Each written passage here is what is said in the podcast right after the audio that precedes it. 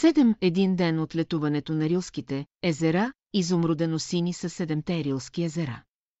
За тях бленуват онези, които не са ги посетили, а за тях разказват с възторг онези, които са прекрачили последното каменно стъпало на дългата и стръмна планинска пътека. Това е един огромен плучест камък, огладен от далечни времена от буйните води и ледени от лумъци. Накъдето и да погледнеш от това стъпало окото ще се зарадва на дивна красота. Която може да предложи само една висока планина. Неповторима е красотата на циркуса, издялан от летото на големи и тежки ледници, тогава, когато студът е царувал на нашето полушарие, а за тях напомнят бейстрите и сладки води на езерата, по които често плуват късове от нестопени снежни преспи. Аурата на тези езера е здрава, хармонична, наситена с чиста мисъл и светлина. В нея здравето укрепва. Душата се вдъхновява, а духът политва към творческите извори на битието. Невидимите архитекти с естетично умение са подредили един неръкотворен храм с просторни салони за лекции, с акустични зали за вдъхновено музициране, с поляни за паневритмия и с една каменна аудитория, молитвения връх, откъдето всяка сутрин се очаква раждането на деня и милувката на първия слънчев лъч. Панорамата, която се открива от този каменен престол, е величествена. Надалеч се простира широка и просторна долина, приютена между спокойно слизащи склонове, в които доминира свежозеленият цвят на боровите гори. А още по-далеч към хоризонта се нижат една след друга планинските вериги и облесени възвишения, които скромно заемат своите места около голямата рила. Програмата на тази планина е написана. Понякога, след редица дни, през които светлината щедро раздава багри и живот, се зареждат дни, когато плътна, мъглива завеса скрива сътворения свят.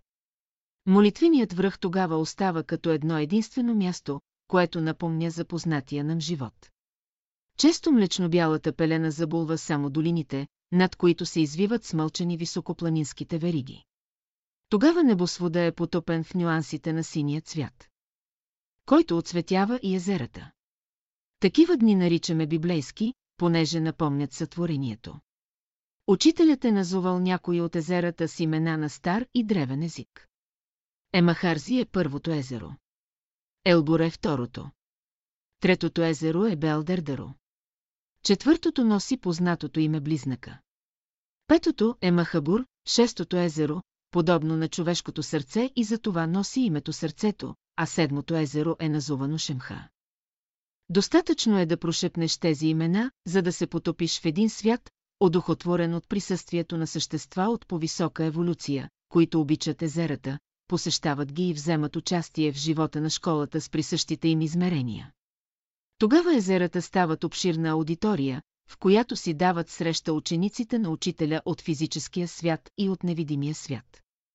Всяка сутрин молитвеният връх очаква тези, които искат да вземат участие в зазоряването, което е величествен прелюд към симфонията на деня. Внимателни и бавни са стъпките на учениците по тясната пътека към каменната катедра, капризите на времето не са в състояние да ги отклонят от изгрева. Мъглите и буреносните облаци вършат своята работа. Ако дъждовните капки се превърнат в снежинки, това пак не отклонява учениците. Които са верни и последователни, устойчиви и изпълнителни на възприетите идеи. Обикновено съзърцанието е придружено с мълчание, което може да бъде озвучено от тиха песен, но лумне ли първият слънчев лъч, а заедно с него се понася шепнеща обща молитва, която се вплита в светлината и се понася към просторите. Всякога словото на учителя бе предхождано от прочет на стихове или цяла глава от свещеното писание. А за да продължи след това мисълта на Христа, иде друг от авторите на прочетения текст в чудна беседа, произнесена с магнетичния тембър на неговия спокоен и милващ глас. Тогава, когато учителят говори, душата слуша и възприема. Словото му е зов, който пробужда съзнанието. Мисълта му извисява духа. Вдъхновеният подем е несеизмерим. Неговата виделина става наша виделина. Завесите на цели култури и философски наслойки падат една след друга. Избоява пред съзнанието същността на формите, тяхното съдържание и техния смисъл. Изгрява нещо ново. Новото може да бъде незначимо, малко и все пак величествено.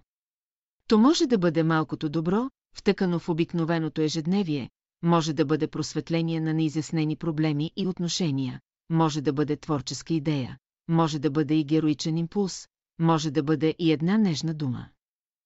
Един мил поглед, една светла мисъл, една добра постъпка.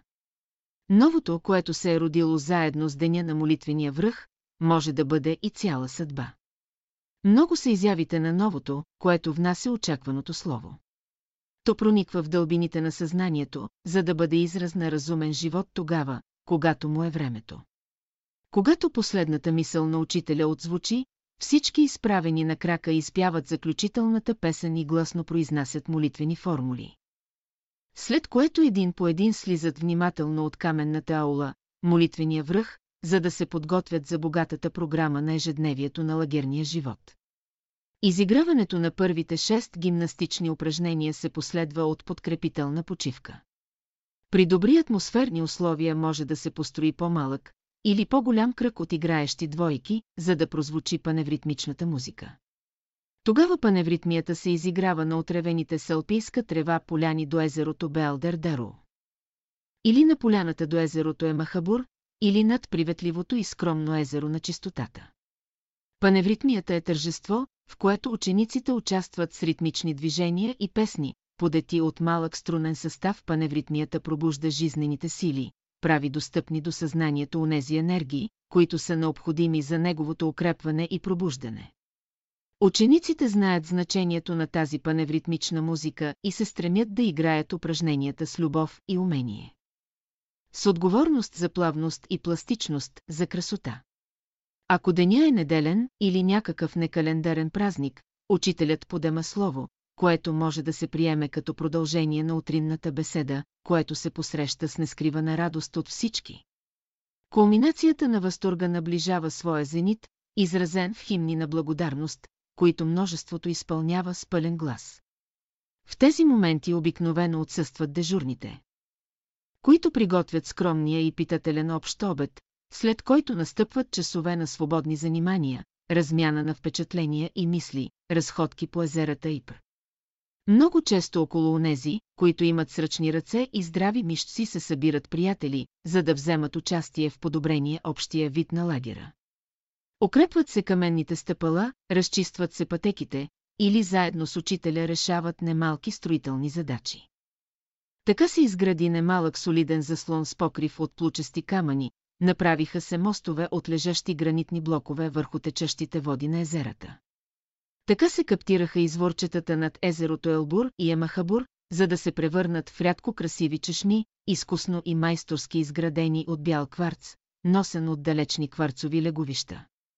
Тези чешми и до днес радват всеки, който ожадне. Защото са подредени с усет към общата хармония на масива и околността.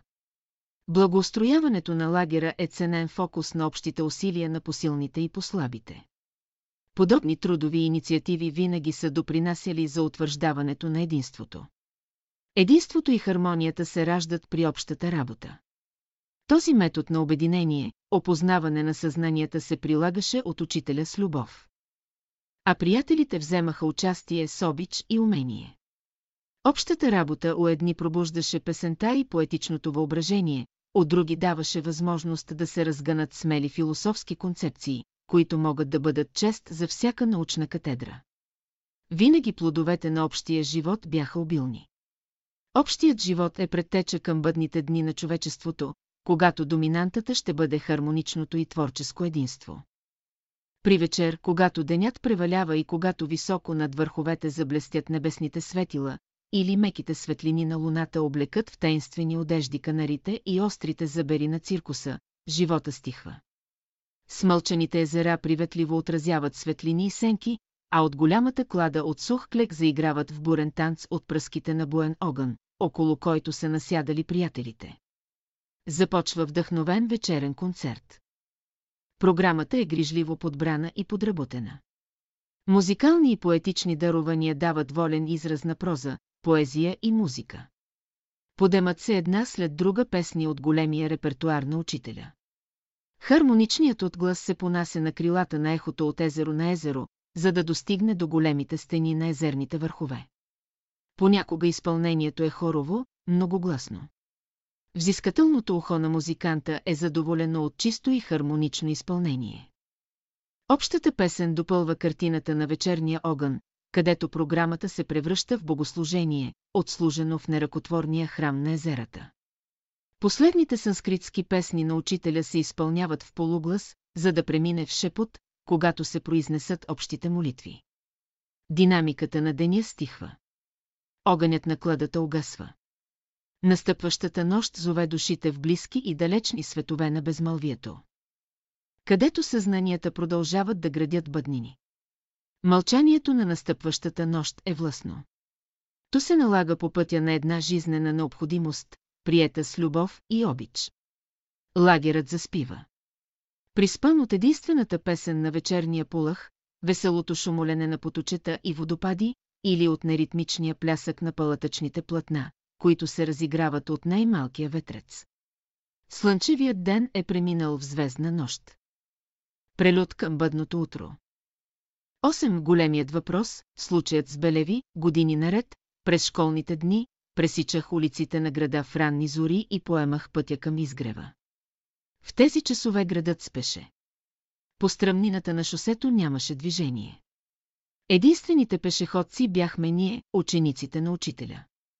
Ако походката на някой от нас бе бърза, то по пътя застигаше по-бавните. Още отдалеч се познавахме, по силуетите, тихо се поздравявахме и отминавахме. В клас трябва да бъдем на време, всеки от нас спазваше правилото, безшумно да се движим, оглъбени в себе си, да се освободим от разновидните противоречия и с благоговение да пристъпим към прага на школата. Бяхме размерили силите си, така че преди да е влязал учителят да заемем своите места. Приятелите достатъчно добре се бяха опознали и сядаха между тези, с които си хармонираха. Малки правила с добри последствия. Примерна дисциплина, одухотворена от идеята за добро ученичество, твърде често, наблизо до изгрева застигахме бележитата двойка, възрастното семейство Белеви. Единствените не спазваха правилото за мълчанието и на висок глас разговаряха помежду си. Такива бяха темпераментите им, динамични за възрастта им, учителят благоволяваше в тяхното семейство. Утвърдено от богата взаимна кореспонденция. Това не бе тайна, а факт, повдигащ авторитета им всред братството. Въпреки бавната им походка, те никога не закъсняваха и с достоинство и разположение заемаха местата си до катедрата, пред стенографската маса. Случаят е такъв, учителят започна лекцията си с Христовата проповед на планината, Матея, глупет, от 1 до 12 стра. Прочете бавно едно по едно блаженствата. След това обърна няколко страници и прочете 6 го от стра 20-23 на Евангелието от Лука, където са отбелязани само няколко от блаженствата. Сложи лупата на катедрата и каза, Лука не е бил на планината с Христа и за това споменава само няколко от блаженствата, разказани му от учениците, за разлика от Матея, който е жив свидетел на тази беседа и е отбелязал девет от прочутите мисли. Това показва. Колко попълен е спомена на онзи, който лично е преживял дадено събитие, учителят наново прелисти страниците на Евангелията и се спря на глупет от Матея, повдигна глава и погледа му премина през препълнения салон и запита, кой от вас може да си спомни тази проповед? Кой ще продължи незаписаното в Евангелията? Изречените от Христа блаженства не са само девет, мълчание. Изненада. Зададените въпроси ни смутиха. Погледнахме плахо учителя и наострихме слух, в очакване някой от нас да вдигне завесата на миналото и да продължи изреченото от Христа слово на планината. Очакванията от нейде глас не проговори. Явно въпросите бяха от най-трудните. Завесата, спусната пред съзнанията от векове, бе много тежка. Не бе по силите ни да разчетем страниците на минали преживявания. Времето, дългото време е извършило своето, пълната забрава бе неоспорим факт, учителят долови безсилието ни, но продължи настойчиво да ни оглежда. Искаше от нас немълчаливо спотайване, а откровен и смел отговор, тогава, с особена деликатност, присъща на неговия педагогически усет, той се обърна към седящите на първата редица и наново запита, а вие, брат Белев, бяхте по времето на Христа и на планината сте слушали тази проповед. Възхищавахте се от неговата мъдрост, продължете блаженствата, доверието, с което учителят обгърна брата и той, поласкан, с пълен глас откровено отговори, учителю, не мога да си спомня, краткият отговор на брат Белев прикува вниманието на целия клас. Мълчанието наново се възцари и ние пак сведохме глави, учителят не се отказа от мисълта да получи и друг отговор, погледна сестра Белева и запита. А вие, сестра, не можете ли да разкажете нещичко от богатото минало и да възстановите някои от блаженствата? Били сте на планината с Христа, учителю, от това далечно минало нищо не мога да си спомня. Тихо отговори сестрата и свежда поглед върху тетрадката си, тогава учителят продължи, неведнъж сте слушали Христа, в синца сте били с него, но сте забравили. Съзнанието ви е затлъчено от перипетиите на живота. Ако то бе будно, щеше с лекота да преодолее бариерата на времето и нямаше да ви затрудни припомнянето на прочутата проповед на Христа. Ненаписаните блаженства аз ще ви припомня, блажени са вярващите, а още по-блажени са онези, които знаят, блажени са тези, които гладуват и жадуват за любовта, те наситени ще бъдат, блажени са тези, които ги любят, а още по-блажени са онези, които любят. Блажени са, които се убеждават в истината, а по-блажени са онези, които носят истината в себе си, блажени са, които вярват в науката, а по-блажени са онези, които имат науката в себе си, блажени са онези, които вярват в разумността, а още по-блажени са онези, които изявяват разумността, която носят в себе си, блажени са онези, които вярват в Бога и го любят, а още по-блажени са онези. Които Бог люби, в този дух учителят продължи беседата и възстанови не само проповедта на Христа на планината, но допълни онова, което не е записано от ръката на человеците, но е написано в незримите страници на битието, паметна лекция. 9. Елате с мен, зов. Повик. Израз на безмерна топлота и чистосърдечност. Израз на обич и любов, каквато само той можеше да изяви. Тези думи бяха отправени към нас в ранните часове на един неделен ден, събрани в салона на изгрева, да чуем утринното слово. Така наричахме първата беседа, няколкократно прозвуча бащинският зов, плетен в мъдрото и истинно утринно слово. Да, той поиска с очи да видим как живее и твори. Как работи, колко изключително тежки са ежедневните приеми, как помага на здрави и на болни, на умни и недосетливи, как раздава правда на малки и големи, объркали взаимните си отношения, как изтрива сълзите на разплакани с години очи, как вдъхва вяра в живота на обезверените, как изтръгва от лапите на безлюбието в своята ненавист амбициозни мъже и жени, как въздига от кълта потъпканите и унеправданите. Как отрива приспаната душевност на онези, които не знаят, що е душа, и не приемат духа, как вдига завесата на очите на заслепените, които не искат да знаят, че има друг, незрим свят, пълен с обитатели, добри и просветени, как предпазва духовните от заблудени и изостанали в развитието си духове, как разчита звещи на миналото, за да извлече от него полката на съдбата, как разбива всякакви иллюзии и заблуди. Как повежда с бащинска закрила повлечени от вълните на противоречията невръстни и упорити люде, как призовава всички към поразумен, по-хармоничен, по-буден живот, как насажда добродетели, как изтръгва из корен злите прояви, как лекува безлюбието, как съзира плодовете на любовта в най-малките прояви на ежедневието, как вижда мъдростта в добрата и светла мисъл, как подава ръка на всеки.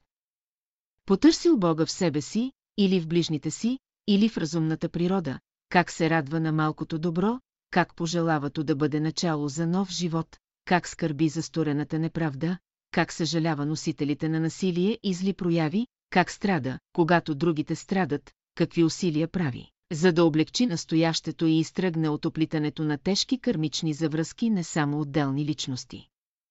Но ратуваше за доброто на цели общества, на цели народи, погледът на учителя проникваше в дълбините на живота. Той разбираше езика на насекоми и животни, разговаряше с техния разумен дух, непознат на нас, обикновените.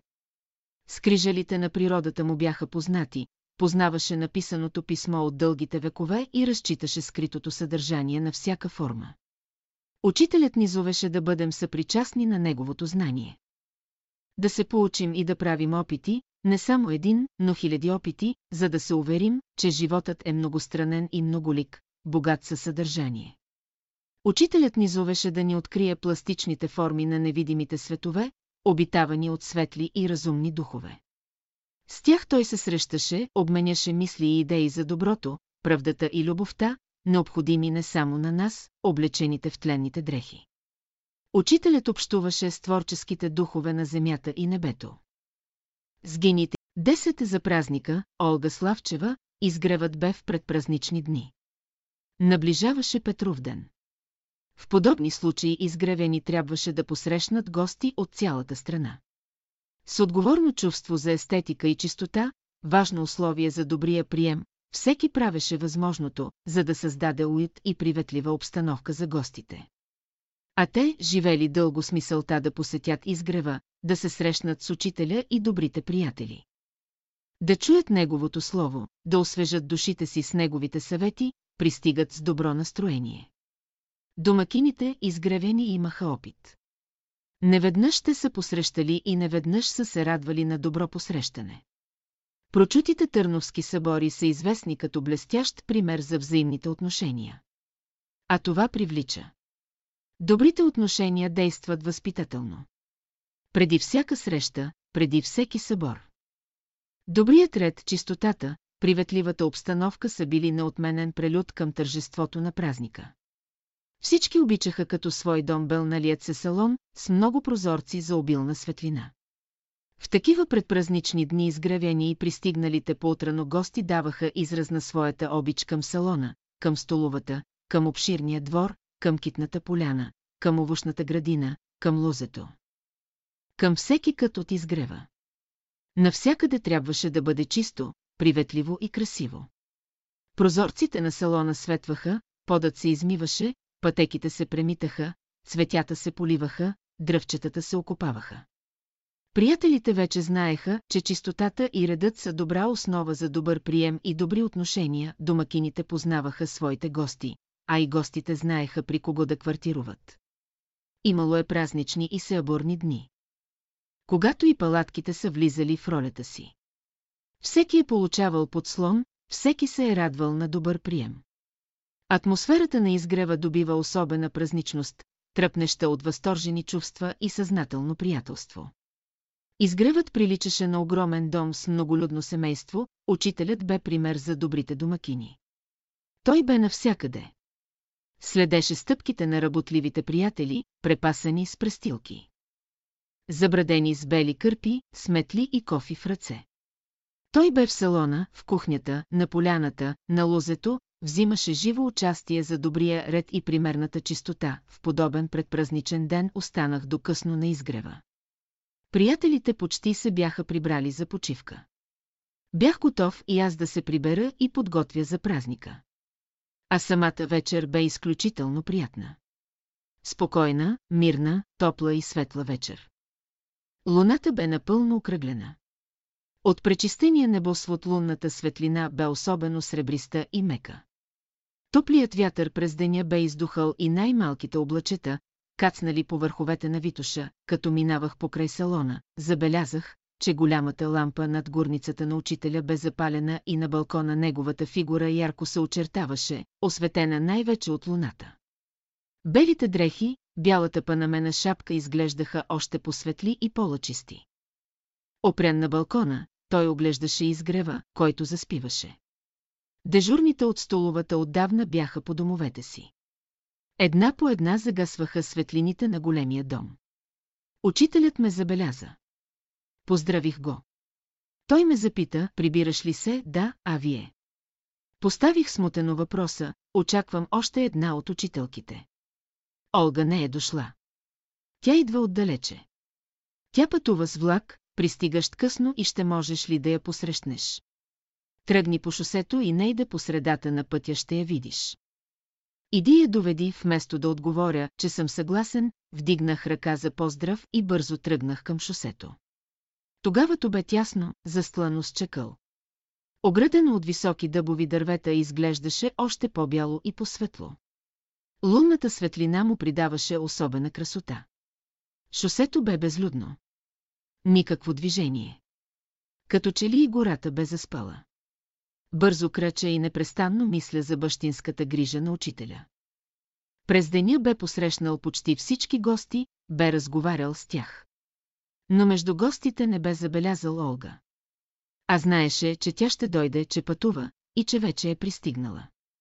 А пътят от гарата до изгрева не е кратък. Автобусно движение още нямаше и всички гости преминаваха пешком пътя от последната трамвайна спирка до моста. Учителят искаше да посрещне и Олга, да се увери, че е настанена и тогава да се прибере и подготви за следващия ден. Така си мислех и неусетно преминах половината от пътя. Вглеждах се внимателно и още не бях открил фигурата на Олга, малко след превала, не иде към кантона, забелязах бяла фигура. Не се поколебах, това бе Олга. Тя се движеше бавно и предпазливо. Може би да бе уморена от дългото пътуване и напрежението на училищния живот. А не бе изключено внимателните стъпки да бяха продиктувани от предпазливост. Защото все пак, късно е, безлюден е пътят и не са изключени неприятни изненади. За да не я смутя, макар още твърде далеч, вдигнах ръка, замахнах с бялата носна кърпа. Допуснах, че тя ще разбере, че по шосето се движи познат. Действително тя не се оплаши, но все пак кривна в страни към сенките на гората. След като се увери, че действително близък развява бялата кърпа, сигнал още от Търновските събори. Притича и след няколко крачки ме позна. И тя замаха радостно с ръка. С пълен глас произнесе името ми. Вълнуваща среща. А когато и кратко казах, че учителят ме е пратил да я посрещна и чака на балкона, тя възкликна, ама, чака ли ме, изблика на голямата радост, бе оросен от няколко сълзи по лицето и кратко, блеснали на лунната светлина. В приятен разговор за готовия вече изгрев ние бързо се озувахме под балкона на горницата. Учителя я чакаше. Той я посрещна и взе грижата да я настани, знаменита бащина среща. Вие учителите между последователите, приятелите и учениците на учителя, най-внушителна бе групата на педагозите, а нейното сърце – учителките. Неслучайно професията им бе люлка на идейни привърженици, завършили висше, полувисше образование, те имаха солидна теоретична и практична подготовка по сложните психологични процеси, през които преминава детската душа, да придобие знание и израсте като характер. Методите на възпитанието и самовъзпитанието бе път, през който ден след ден децата добиват добродетели, етични отношения, оформен мироглед, познания за живота, за да бъдат полезни на себе си и на обществото. Идеите не са нещо материално, а душевните процеси не са измерими с обикновени мерки, а пробуждане на съзнанието е много труден и стръмен път. Когато за първи път учителите бяха чули учителя да разглежда проблема за пътя и развитието на душата и човешкия дух. Те се убедиха, че подобни теми им са разбрани и близки. Към заученото в учебните заведения те трябваше да прибавят знанието и мъдростта на учителя, а за приложение на неговите методи те бяха готови. Професията на педагога е сигурно стъпало за освояване на новото учение, будни и умни, те без усилие следваха мисълта на учителя. Добри и чисти по душа, от основните идеи и принципи на учението те изградиха мироглед. Станал съдба в живота им. Верни и предани, те бяха видимото и постоянно присъствие там, където бе учителя, в професията на педагога има обич към знанието и любов към душата. Без обич и любов е немислим успех в познанието, а още по-малко може да се очаква придобиване на добродетели, така необходими за оформяване на новия човек. С беззаветна преданост учителите приеха да бъдат носители на новите идеи и готови да дадат делови израз. Звещина и добър усет те успяха да разграничат обикновените философски системи от учението за великия и разумен живот и не направиха грешката да търсят някакво далечно или близко равенство с всевъзможните умувания. Във всяка философия може да има колебание, раздвоение и отклонения, зависи от степента на философското познание, философията все още остава в рамките на дадено човешко разбиране. А то се мени във всяка следваща култура, а в учението учителите съзряха жизнената необходимост на правдивата мисъл, откриваща безбрежния хоризонт на вечната реалност, една единствена, като съдържание на разумния живот и в този, и в онзи свят. Светлите мисли в учението не са от категорията на обикновеното човешко мислене. Изворите им са в глъбините на битието, недостижимо за човека. В реалността на битието умуването е чуждо. То не храни душата, не поддържа духът. Учителите успяха да съзрат в учението животворните истини, плод на безпределната мъдрост, копнеш през миналите векове на обикновени и просветени люде. Учителите не платиха данък на псевдоокултизма, пропит с самоизмами и суеверия. Не се поколебаха да отминат религиозния фанатизъм и да застанат пред изворите на учението за посвещение. Даряващо свобода и мир на душата и духът. Учителите доказаха със своя живот зряло отношение и просветено разбиране за пробуждане на съзнателния живот, нова и непозната страница за голямата душевност. Техните разговори и размисъл за бъднините на учението бяха пропити с увереност и сигурност, така както бяха сигурни в успеха на прилежните ученици, че ще завършат образованието и ще стъпят в живота със значително самочувствие. От опит те знаеха, че оплахата е спънка, а увереността – стъпка към възход. Увереността е онзи чудоден фактор, който открива съдържанието на живота и вложените в него добрини, дарове за настоящето и бъдещето, прелитащо бъднините на настъпващото време. Подобни светли перспективи бяха незримата виделина в живота на учителите, насядали със смирение около катедрата на учителя, а неговата катедра бе навсякъде. Винаги достъпна. Планинските върхове с огромни каменни блокове, изумрудените езера с кристални води, бъбривите поточета с спокойни или пенливи води, китните поляни, осеяни с красотата на нежни тревички и цъфтящи цветенца бяха също така мълчаливи слушатели, както насядалите около учителя добри приятели и ученици.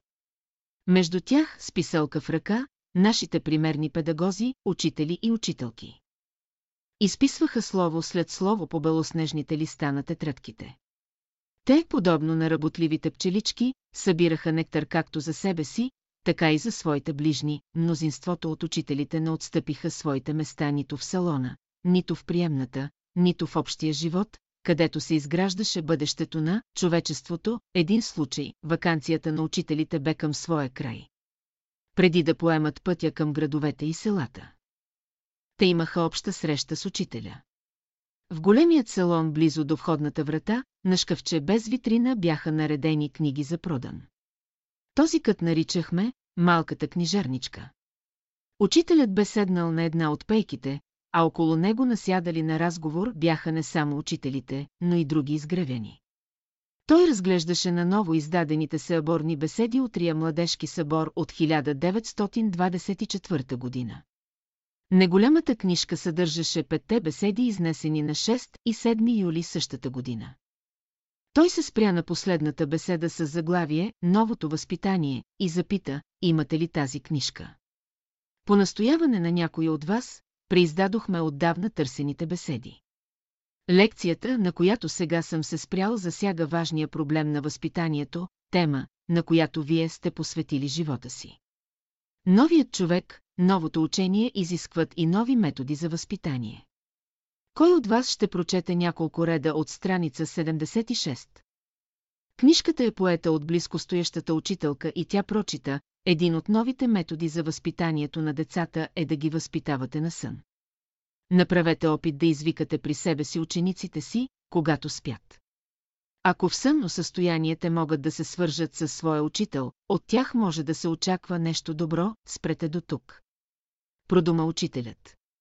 Ще споделя с вас срещата, която имах на Рила с училищен инспектор от Дупница. Учителят продължи, същият бе на екскурзия с група учители от местната гимназия. Изрази доволството си от външния ред на лагера и от начина на летуване. Но по един въпрос остана на особено мнение. Той ме запита, разбират ли вашето слово последователите на учението ви. Имам впечатление, че не всички могат да схванат това, което им казвате, ако всички не могат да схванат и разберат това. Което говоря, вечер след като заспят наново се събираме и продължаваме заниманията. Но не само те идват да ме слушат, идвате и вие, а заедно с вас идват всички разумни и будни души. Така че ако на физическото поле не се възприема новото учение, работата продължава в невидимия свят. Ето как се работи за повдигане на човечеството, училищният инспектор бе изненадан от отговора, подаде ръка и тръгна замислен. Учителите обаче бдха твърде доволни от разговора. Споделеният пример с училищния инспектор бе великолепно допълнение към прочетената мисъл за новите методи на новото възпитание, и те се разделиха с учителя, но с укрилен дух и укрепнала вяра. Пред тях бе светлото бъдеще на новото учение, нов и пълен мироглед на новият и разумен човек. Добрата оценка, изгревът бекит на градина, първоначално не бе така. Изоставените и бурена сали земи бяха място само за кратка разходка и предутринно съзърцение. Първите излази към изгрева успяват да пробудят у усет към приветливия български дом.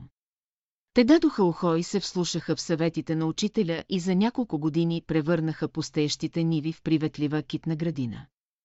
Първоначално, година, две близкоселци изкореняваха засадените дръвчета, за да ги засадят в своите дворове. Крадливото поведение не бе беда. На мястото на изкоренените плодни дръвчета бяха посадени нови, но и те бяха пренесени в селата. Учителят обърна внимание на приятелите за начина, по който близкоселците изразяват любовта към плодното дръвче. На крадливостта отговориха с добронамереност. Първият успех бе презимуването на плодните дръвчета. Вторият успех – цъфтежа, а третия – малко, но сладки плодове. Злонамереността бе победена. Победата породи помисли за по-широко облагородяване на терена. Необходим бе макар и малък дом, годен да приютява за повече дни онези, които обитаваха в палатки. За добрите майстори не бе трудно и те построиха малка стайчка, която в последствие бе приемна на учителя и стана пристройка към големия салон. Широката трапезария, добре обзаведената кухня. За няколко години изгревът бе превърнат в голям приветлив и слънчев дом, място за работа и отмора, кът за величествена духовна дейност, оазис в пустинята на живота, китна градина, средище на много срещи между земята и небето, когато запитах учителя как така се забави заселването на изгрева. Когато повече от 20 години приятелите са били притеснявани да търсят салони за беседи из кварталите на столицата. Той ми отговори така, никак не бе лесно да се породи чувството за необходимост от място и среда за духовната дейност на школата. Години наред приятелите изживяваха своето пробуждане. Едни усещаха развитието на делото, а други се примиряваха с нескудите. В тези години не можеше да се говори за устройствен подем. Търновските събори откриха новите хоризонти на делото. Опитите на така наречените братски комуни бяха първа стъпка и приятелите се увериха. Че е назрел момента да имат свои места и свой дом за учение и работа. Дойде момента на горчиво разочарование от преживените притеснения в малките и неприветливи градски салони. Но така лесно не се пробужда отношението към простора и светлината на обстановката. Започнахме утринните разходки през гората на парка, към изоставените селски ниви. Не идваха всички. Мъчно възприемаха навика към малките разходки.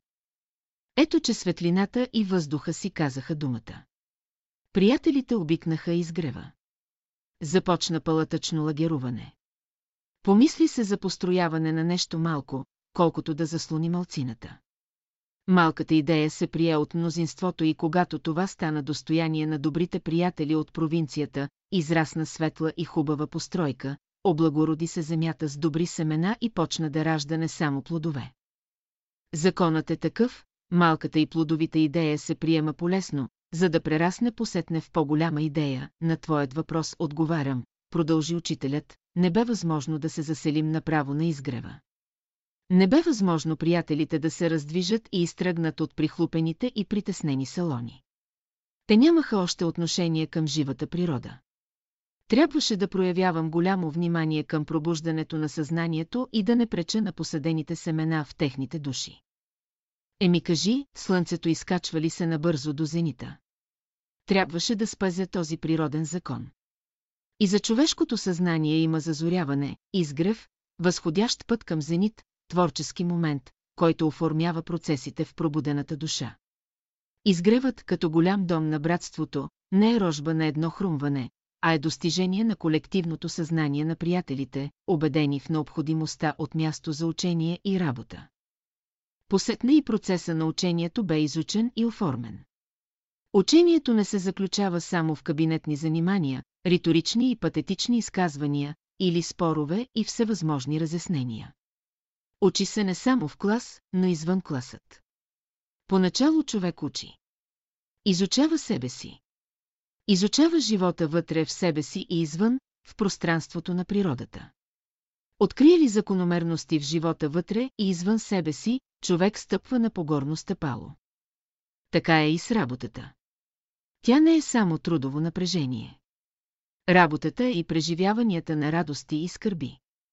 Още по-голяма работа е поносимостта на свои и чужди страдания.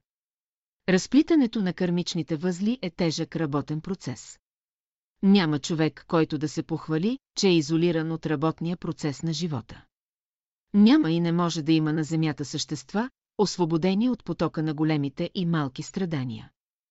На Земята никой не е с кръстени ръце, няма само зрители и безучастни наблюдатели.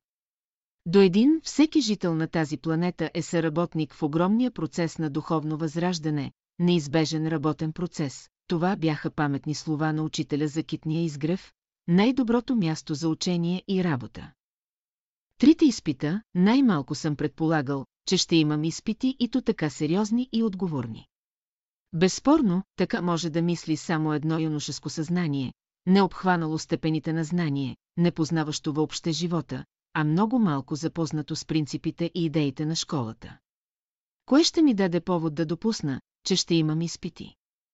Поведението ми, примерно. Такава бе оценката на старите приятели, дългогодишни последователи на новото учение. Редовно пристъпвах прага на изгрева. Заемах най-добросъвестно цигуларското място в младежкия окултен клас, непосредствено до катедрата на учителя и хармониума. Бях добър изпълнител на музиката на учителя, това бе отворило широко вратите на братските семейства и ограден от тяхното внимание. Как мога да допусна, че при такова поведение ще имам изпити и то с цел да ме изтръгнат от школата и да ме запратят нейде в чужбина? А предложенията бяха може би най-интересните за един млад човек. Едни ми предлагаха висше медицинско образование, други – специализация като цигулар, а трети – съучастник в разпространение на новото учение в далечни страни. За отбелязване е, че тези предложения изхождаха от близки и приятели, а някои – от единомишленици, но, лишен от опитности, незапознат със словото на учителя, неосведомен за трудния път на някои от съучениците ми, с които общувах дълги години.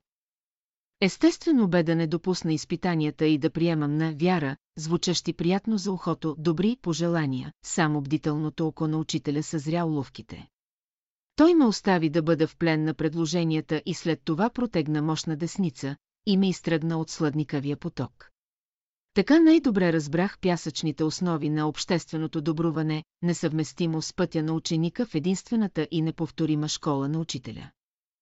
А изпитите бяха неизбежни, неотложими, единият изпит, в моята ранна биография има два момента.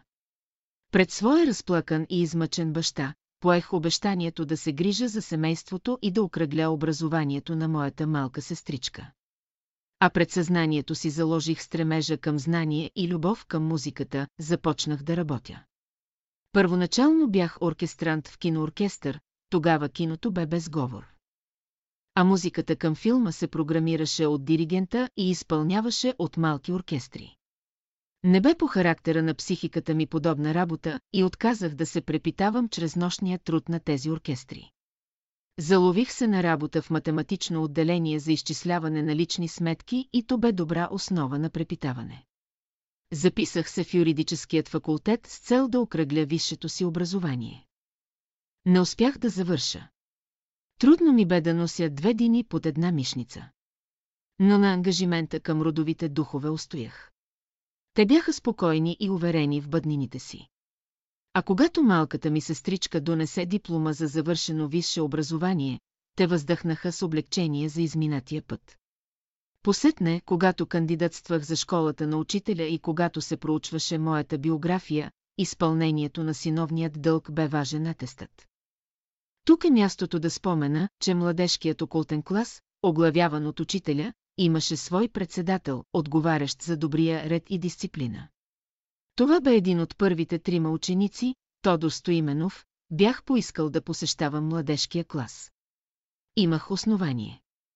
Като цигулар бях редовен изпълнител в оркестъра, формиран да изпълнява паневритмията. Освоих добре репертуара от музикални упражнения и вземах често участие в общото пеене. А това не бе малко. Но лично за мен не бе достатъчно. Знаех за строгата дисциплина на класа. Бях посъветван, че ако учителят ми разреши да посещавам младежкия клас, то ще бъде най-доброто и желано разрешение. Намерих момент и поставих въпроса на учителя. Бях твърде много зарадван, когато той ме покани и напомни, че трябва да бъда точен и преди 5 часа сутринта да заема своето място.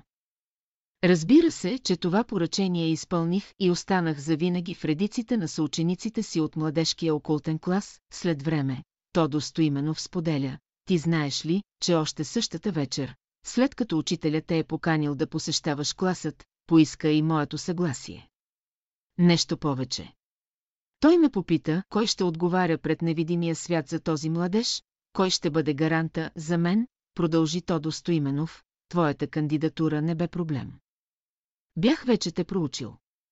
Разбрахме, че работиш и се грижиш за старите си родители. Разбрахме, че не изхождаш от теософски и сепиритични среди. Разбрахме, че не си от окултните спекуланти, нито поклонник на древните науки, астрология, хиромантия и други. Разбрахме, че си вегетарианец от детски години. Приятно ни бе да установим, че проявяваш интерес към школата и че търсиш словото на учителя и за мен не бе трудно да приема отговорността.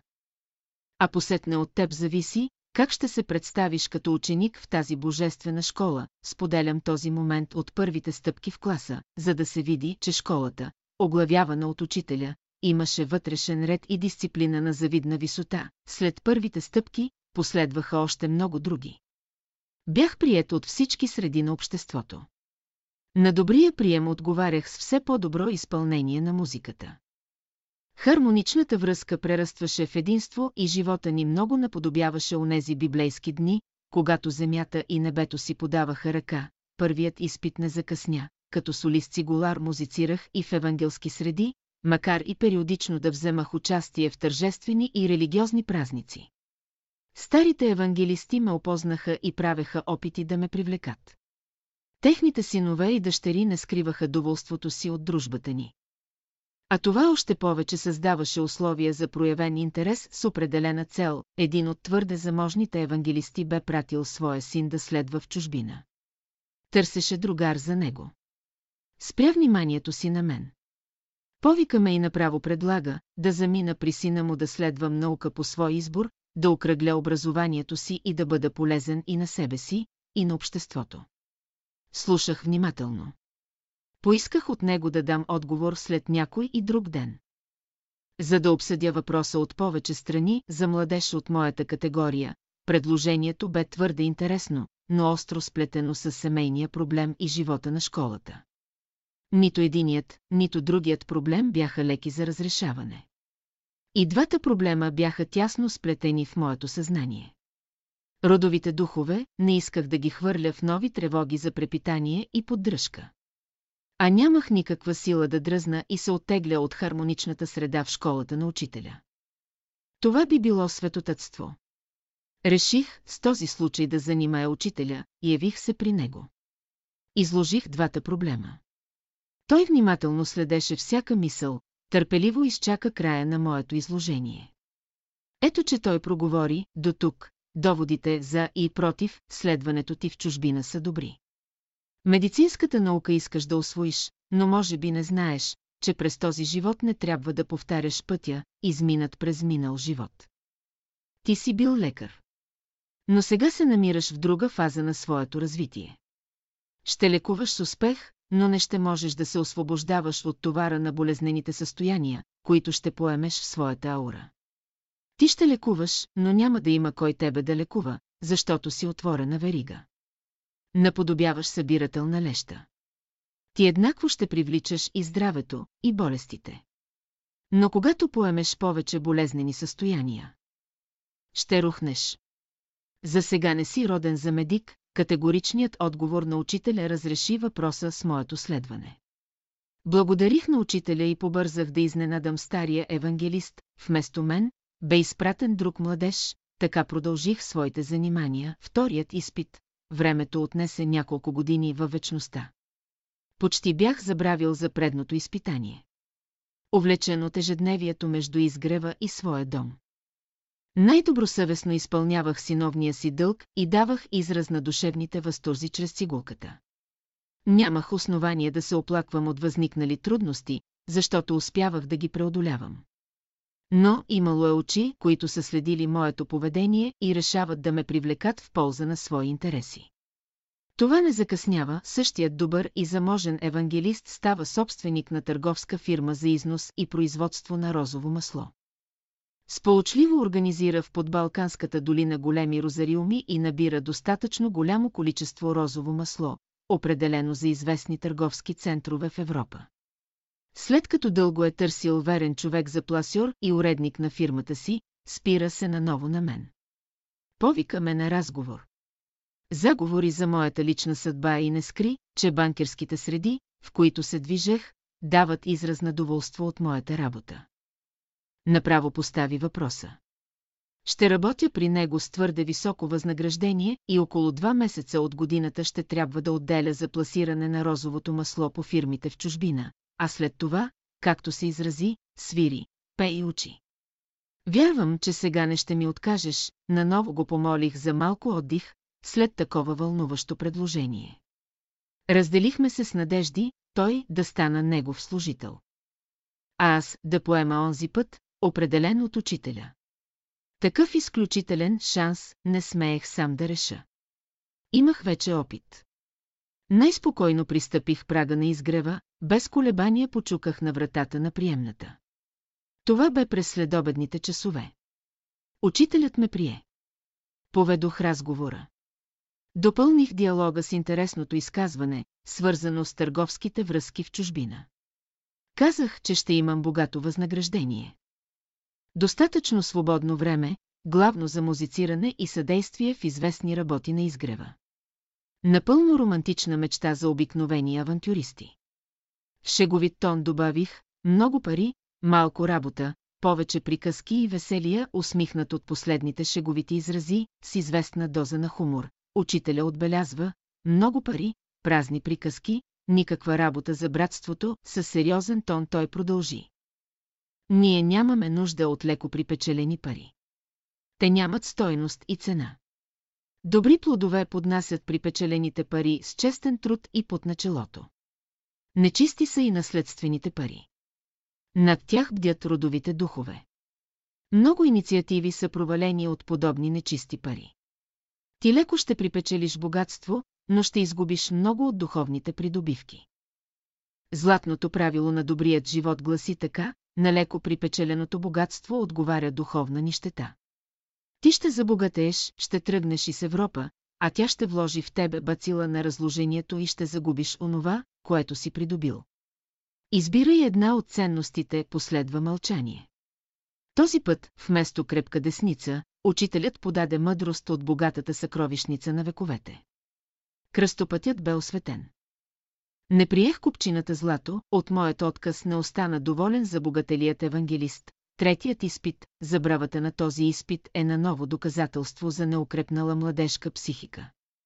Динамиката на ежедневието между изгрева, работното място и домът, постави животът ми в определен кръговрат с ясни и очертани стимули. Ръцете ми заекнаха и здраво държаха кормилото на дома. Банкерските среди. Между които бях на работа, ме приучиха на труд и постоянство. А изгревът обществото, школата на учителя бяха високо издигнат свят, укрепващ духът. Зачестиха срещите по различни поводи с учителя. Непреривната и непосредствена връзка с него откри нови хоризонти пред моето съзнание. Заредиха се разговори с широк и обемен регистър. Убедих се в многоизмерността на живота и знанието. Лекциите в школата ставаха по-разбрани и достъпни. Изненадан бях от тезата на учителя за страданията. Особено прозвуча в една от лекциите му следната мисъл. След мен ще вземе катедрата си великият учител, познат и известен на всички времена и епохи, страданието. Още повече бях изненадан и от факта, че здравето ми започна да се разклаща. Бъбречно, стомашно-чревни страдания почнаха да вгорчават дните ми. Започна запознанството с страданията. Интересно бе, че болешките не разстроиха духът ми. С още по-задълбочено съзнание поддържах равновесието в кръгът на ежедневните задължения. Учителят бе в течение на тази вътрешна школа на душата ми. Той помагаше, но не ме лишаваше от контакта с страданията и мъчнотиите. А те бяха просто стъпала, по които възлизах. Веднъж пристигнах на изгрева превит от бъбречни кризи. Усмихнат ме посрещна учителят. Това не бе изненада. Хуморът и усмивката лекуват, облегчават. Но той добави, за теб въжи поговорката, болен здрав носи. Тялото страда, но то носи здрав и силен дух, разбира се, че кризата надживях и духът ми стана покрепък, животът на изгрева се разгъваше в небивало величие и подем. Красотата и хармонията бяха синьото безоблачно небе над розураната целина, трудовото ежедневие. Повечето от съучениците ми очакваха с нетърпение краят на деня, за да се върнем на изгрева и потопим фаурата на учителя. Ние взаимно се търсихме. Ние го търсихме, но и той ни очакваше. Той виждаше нашите набързо скроени планове за среща и протягаше първи десницата си. Помня дни, когато, като повод да похлупам на неговата врата бе поднасенето на следобеден ежедневник. А когато не успявах да купя такъв. Поставише очудващо въпросът, имаше ли днес вестник, цигуларският стол в младежкия окултен клас бе най-сигурното, но и най-късо разстояние, от което можех да се радвам на неговата фигура, да слушам задълго неговата мисъл, да дишам с фибрите на душата си уханието на неговата аура. А паневритмията бе за всинца ни наземно тържество. Неколцината здрави и сигурни цигулари, подкрепени от партиите на виолите. Челото и контрабаса правеха от музикалните упражнения, програма от концерт на открито. Вдъхновено и майсторско бе изпълнението на паневритмията, а играта – плавна и магнетична. Ритмичната музика, многогласната хармония респектираха играещите.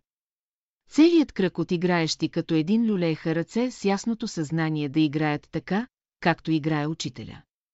В такива безоблачни дни, боровите клонки и пойните птици в гората смълчани очакваха последните акорди. Всякога ние, изпълнителите на музиката, с особена тъга прибирахме инструментите си, но окрилени от надеждата, да се чуем наново при следващата паневритмия, ето че добри приятели наново се загрижиха и замислиха за моята съдба. Този път ударението бе върху моята музикална специализация и то, да я добия не у нас, а във Франция, при добри цигуларски педагози. В Париж бе заминал вече Михаил Иванов и за успеха на неговите начинания. Добрите приятели считаха, че трябва да замине музикант. Техният поглед спря на моята особа. Още повече, че репертуарът на братските песни бе овладян и изпълнението бе на висота. Ето и условията. Заминавам за Париж. Кандидатствам в някоя от консерваториите. През останалото свободно време вземам участие в дейността на Михаил Иванов, с цел да поддържам музикалния дух на обществото и да проведа паневритмията. Едно предложение със значително идеен заряд. Този, трети опит, да бъда откъснат от България и се включа на работа с идеен характер бе немалко съблазнителен. Започнах подготвителни сондажи. Резултатът в семейството ми не бе особено благоприятен. Явно бе, че трябва да ги оставя насред път. Сестричката ми бе студентка. Накъде ще хуквам във Франция, при недовършени задачи в България? А колкото се отнася до идейните стимули. Бях решил да потърся мнението на учителя, за мен, пък и за други, той бе единственият фактор, който ще решава просперитета на движението. До моята съвест опря и въпросът, как ще оставя мястото и работата в младежкия окултен клас. Аз имам ангажимент. Нямам никакво основание да реша сам тази задача. Школата в България е оглавявана от учителя и само той може да се произнася за разместване на кадрите. Разговора с учителя се състоя. Запознах го с възникналата история. Наблегнах на загрижеността, с която добрите приятели следят работата на Михаил Иванов. Тяхното решение бе, именно сега, в началото на дейността е необходим работник от изгрева. Говоря на учителя и следя държанието му. Лицеизразът бе сериозен и замислен. Твърде озадачен от замисъла на добрите приятели, попита. Така ли мислят приятелите, ето, продължи учителят, ти ще следващ в Париж и ще станеш един добър концертмайстор, а дали ще бъдеш полезен на обществото, което организира Михаил Иванов е въпрос, чието решение не зависи нито от тебе, нито от добрите приятели. Тогава какво ще последва, ти ще постъпиш в Парижката консерватория, а ще оставиш консерваторията на изгрева, където имаш определено място и определена работа. Ще оставиш ли цигуларския стол на младежкия окултен клас? За да заемеш такъв някакъв оркестър. Консерваторията на изгрева е привилегирована. Тук преподаватели са музикални духове от невидимите светове на Вселената. В тази консерватория се учат и гениите на човечеството. За сега няма по-величествена консерватория на Земята от тази, на изгрева, мълчание, дълго мълчание. Мигновено си припомних много творчески моменти и усет за присъствието на ударени невидими музикални същества. Оставили като спомен от тяхното посещение на Земята, в школата на учителя, една песен или един музикален мотив, да, консерваторията на изгрева е неповторимо явление, не посмях да наруша мълчанието в приемната. Станах на крака и посегнах към десницата на учителя и я целунах, изпращайки ме до вратата, учителят каза, този път духовете поискаха да те отклонят от работата на изгрева. Но не успяха. Голяма будност на съзнанието е необходимо. Това се изпити и за работниците на нивата, и този път отказах. Продължих си работата. Взех участие и в последния акорд на школата. Нестинари към 1940 година за нестинарите се знаеше малко. Оскъдните и неточни разкази не бяха достатъчни, за да се оформи правилна представа. А тези чудодейци на нашето време ходят по разпалени въглени, играят кръшни народни танци върху огнена площадка, без да бъдат обгорени. Очевидците споделяха с почуда необикновените игри. Онези, които не бяха свидетели, украсяваха разказа с небивалици.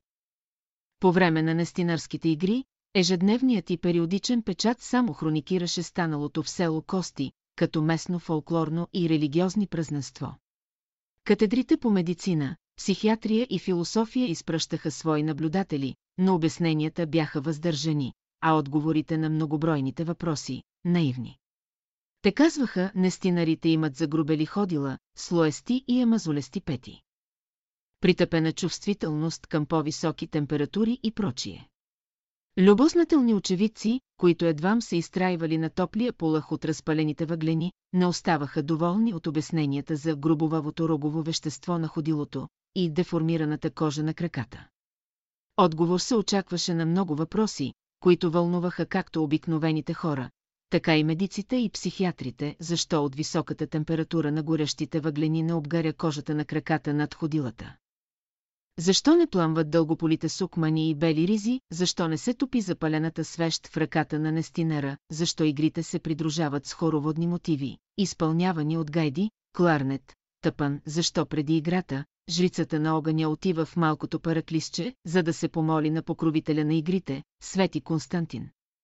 Такива въпроси поставяха приятелите и пред учителя, който с внимание следеше всеки разказ за нестинарите.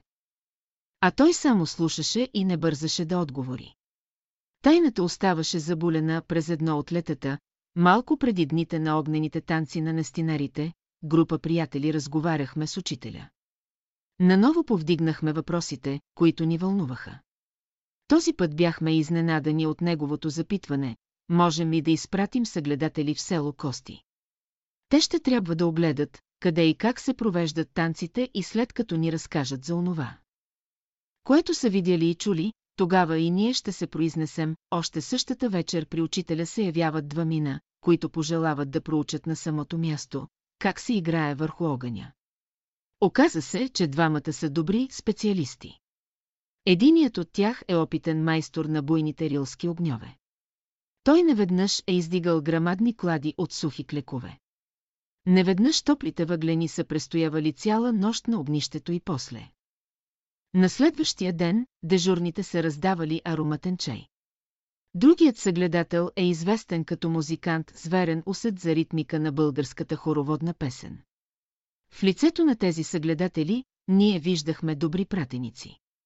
Бяхме уверени, че техния разказ, достоверен и точен, ще разсее недомлъвките и тайната за игрите щеше да бъде разбулена. Посетне разбрахме, че нашите приятели най-добросъвестно са провели своите наблюдения.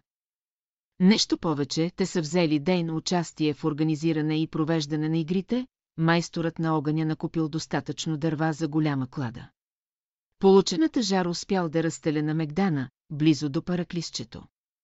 Същият разказваше, повече от два часа дъбовите дървета горяха на кладата. Огнените езици правеха непоносим въздуха. Търпеливо изчаках да изгори и последното дърво. С дълги пръти започнах разтилането на жарещите въглени. Едвам се опазих от обгаряне на лицето и кожата на ръцете, другият съгледател добави, на мен бе по-леко. Намерих свирците. Намерих и специалните викачи, които по време на играта подвикват заедно с играещата нестинака. Баба Наста намерих в нейния дом. Тя е възрастна, около 80 годишна старица, поприведена от годините, облечена в традиционния сукман, забрадена с черна кърпа. Тя не само, че прие поканата за игра върху огъня. Но се съгласи да я придружа до Параклиса и после да я отведа до огъня, когато ни бе съобщено, че жарта е готова. С баба Наста се отправихме към Параклиса. Продължи разказа си брата, с бавна, старческа походка, потрупвайки с бастунчето си, ние влязохме в малката стайчка, където пред догаряща свещ, пред иконата на Свети Константин, баба Наста се изправи за молитва. Устните и кратко тихо шепнеха молба за покровителство. Не завършила още молитвата си, тя се провикна няколко пъти, поизправи снага и заподскача от крак на крак. Застареното лице на баба Неета се освежи. Зад полупритворените клепачи зениците и кратко гледаха неопределено и безлично. Все така играейки, тя се отправи към вратата. Музикантите, които чакаха отвън, засвириха игриво хоро, задумка ритмично тъпана и всички тръгнахме след жрицата на огъня. Малката уличка е премината в игра. Колкото повече се приближавахме към огнената площадка, толкова с играта ставаше по-буйна и неудържима. Пред нажежената настилка нестинарката се спря, замаха ръце и се понесе над златистата жар, далеч в страни гайдата и кларнета продължаваха да изпълняват ритмичен странджански хороводен мотив. Наблюдатели и гости следяха с захлас и потръпваха при всяко движение и подвикване на нестинарката. А тя продължаваше играта си бурно и ритмично. Размахваше с ръце бяла кърпичка и в кръшна игра тепаше на място. От време на време под игривите и кратко крака се разбягваха въглени, но те не припалиха сукмана и кратко, жарта не обгори краката, не опърли ръцете, кичура коса, който се подаваше под забратката и кратко не припламна, парещият нажежен въздух не засуши дробовете и кратко, не възпали гласните струни. Които продължаваха да издават възторжени викове, както правят всички хороводци. Ето, че нейната игра стана пожива и по-бърза, тя прелетя от край до край огнената площ с вдигнати за поздрав ръце, прекръсти се и все, играеща, се отправи към Параклиса. На нова молитва пред иконата на Свети Константин и баба Наста отвори очи, приведе гръб, взе бастунчето си и се отправи към своя дом. Специалистът на огъня довърши разказа си, като добави, докато моят приятел придружаваше баба Наста до Параклиса, няколко деца в училищна възраст се втурнаха към огнената площадка, правеха опит да имитират играта, след което се отдалечаваха. Нито виковете на близките им, нито големият прът, с който ги гонех, не отклони децата от огнената игра. Когато посетне проверих какво е станало с тях. Разбрах, че нищо лошо не се е случило и по децата няма следи от обгарения. Така че не само баба Наста може да играе върху огъня. Играят и децата, с притаен дъх следяхме разказа на нашите съгледатели. С внимание слушахме и учителя. Погледът ни бе отправен към него. Очаквахме така дълго е мълчаната тайна за нестинарските игри да бъде разболена.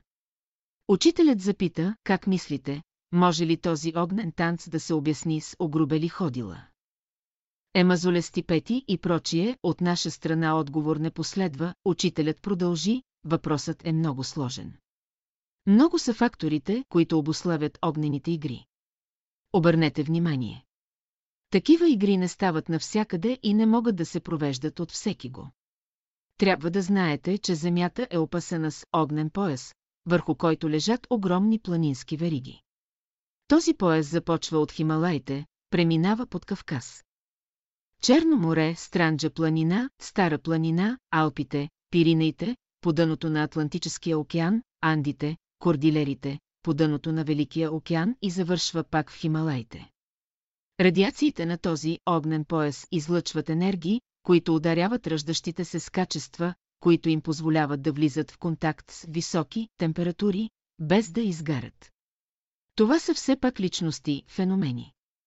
Освен понасенето на високите температури. Тези лица трябва да притежават и качеството да общуват със съществата от невидимия свят. Когато това общуване става с духовете на огъня, роденият може да понесе огненото дихание на горящата жар, без да бъде обгорен. В село Кости, всички, които могат да играят ненаказано върху огъня, са такива проводници.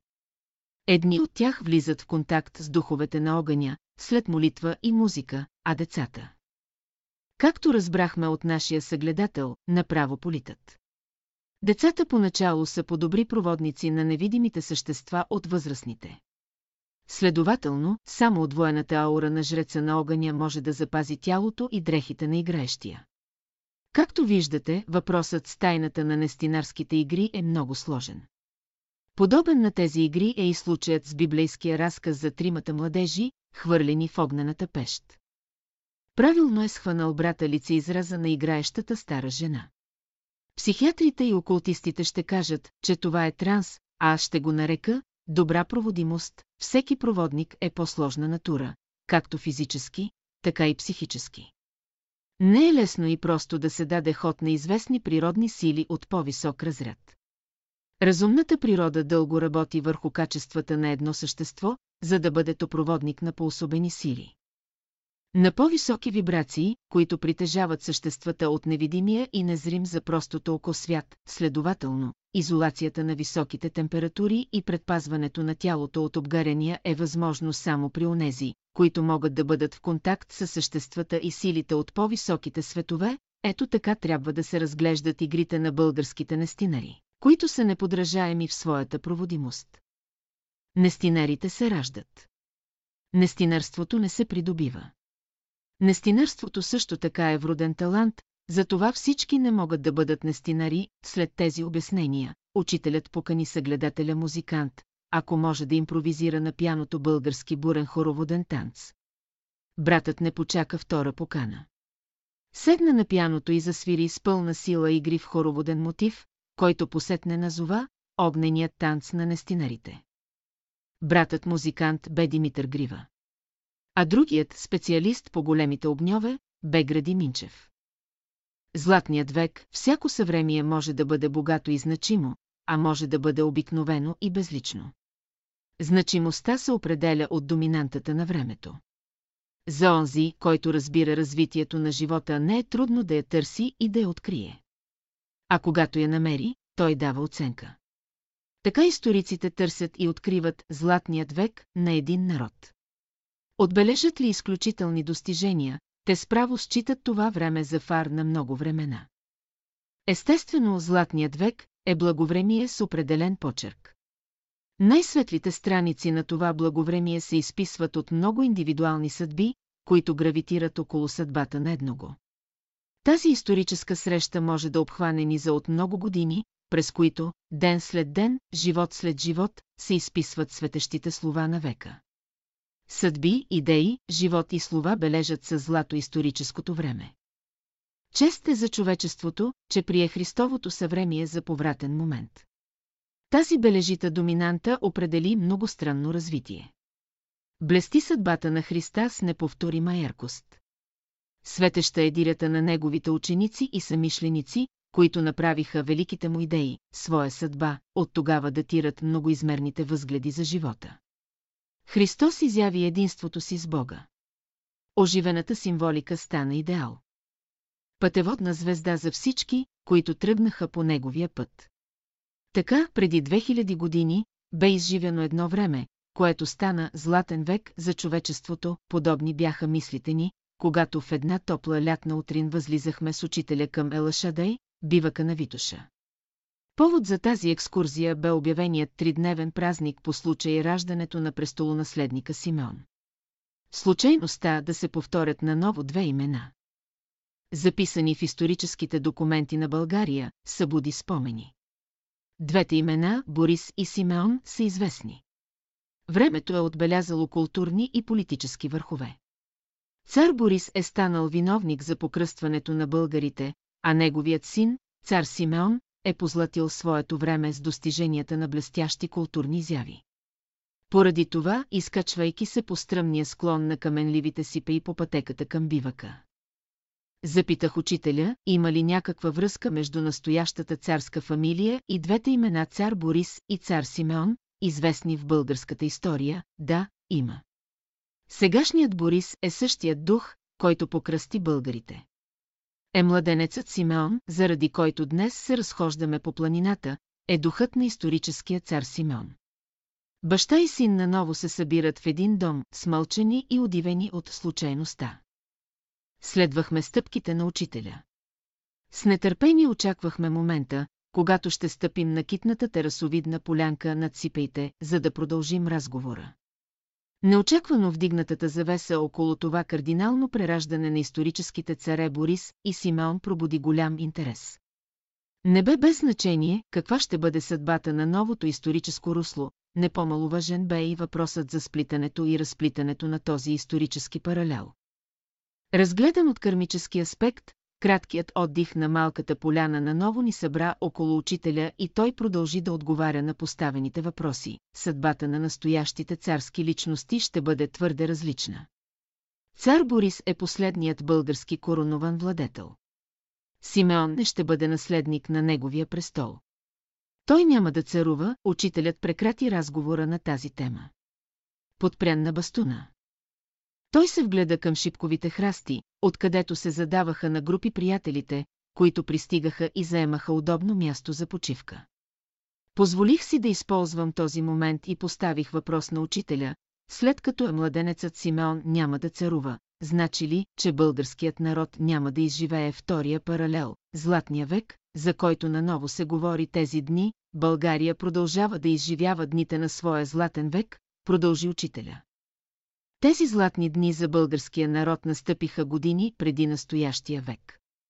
Господ стъпи на българска земя и заедно с него слязоха много светли души. Присъствието на Бога е, което позлатява века. Българският народ изживява едно изключително свещено време. Бог благоволи да ви посети, така както никога до сега не е посещавал народите по лицето на земята. Симеон този път закъсня. Групата около учителя се раздвижи. Първите навлязоха под свода от разперени клони на зеления лещак. Изкачването на гористия склон продължи. Категоричните слова на учителя звучаха още в нашите уши. Ние следвахме неговите стъпки. Пътеката е значително тясна, за да водим разговори. Свежата зеленина придава красота и ведрина. Бодро се движи групата към Елашадей разпоканата и разломена канара на бивака. Който от години ни приютява, вече дими. Първите са запалили огньове, вървим нагоре и мислим върху изказаното. Учителят даде ново съдържание на възходящата спирала на един народ. Обогатихме се с нови разбирания и схващания за кармичната завръзка и развръзка. Разчетохме шифъра на незримата нишка, която свързва съдбите на две личности и един народ. Разбрахме съдържанието и смисъла на едно велико време. През което Бог благоволява да се изяви в своята пълнота, какво повече можехме да пожелаем през този ден, забележка. Борис III е цар от 3 октомври 1918 година до 28 август 1943 година, Симеон II, роден 16 юни 1937 година. Цар от 28 август 1943 година до 15 септември 1946 година.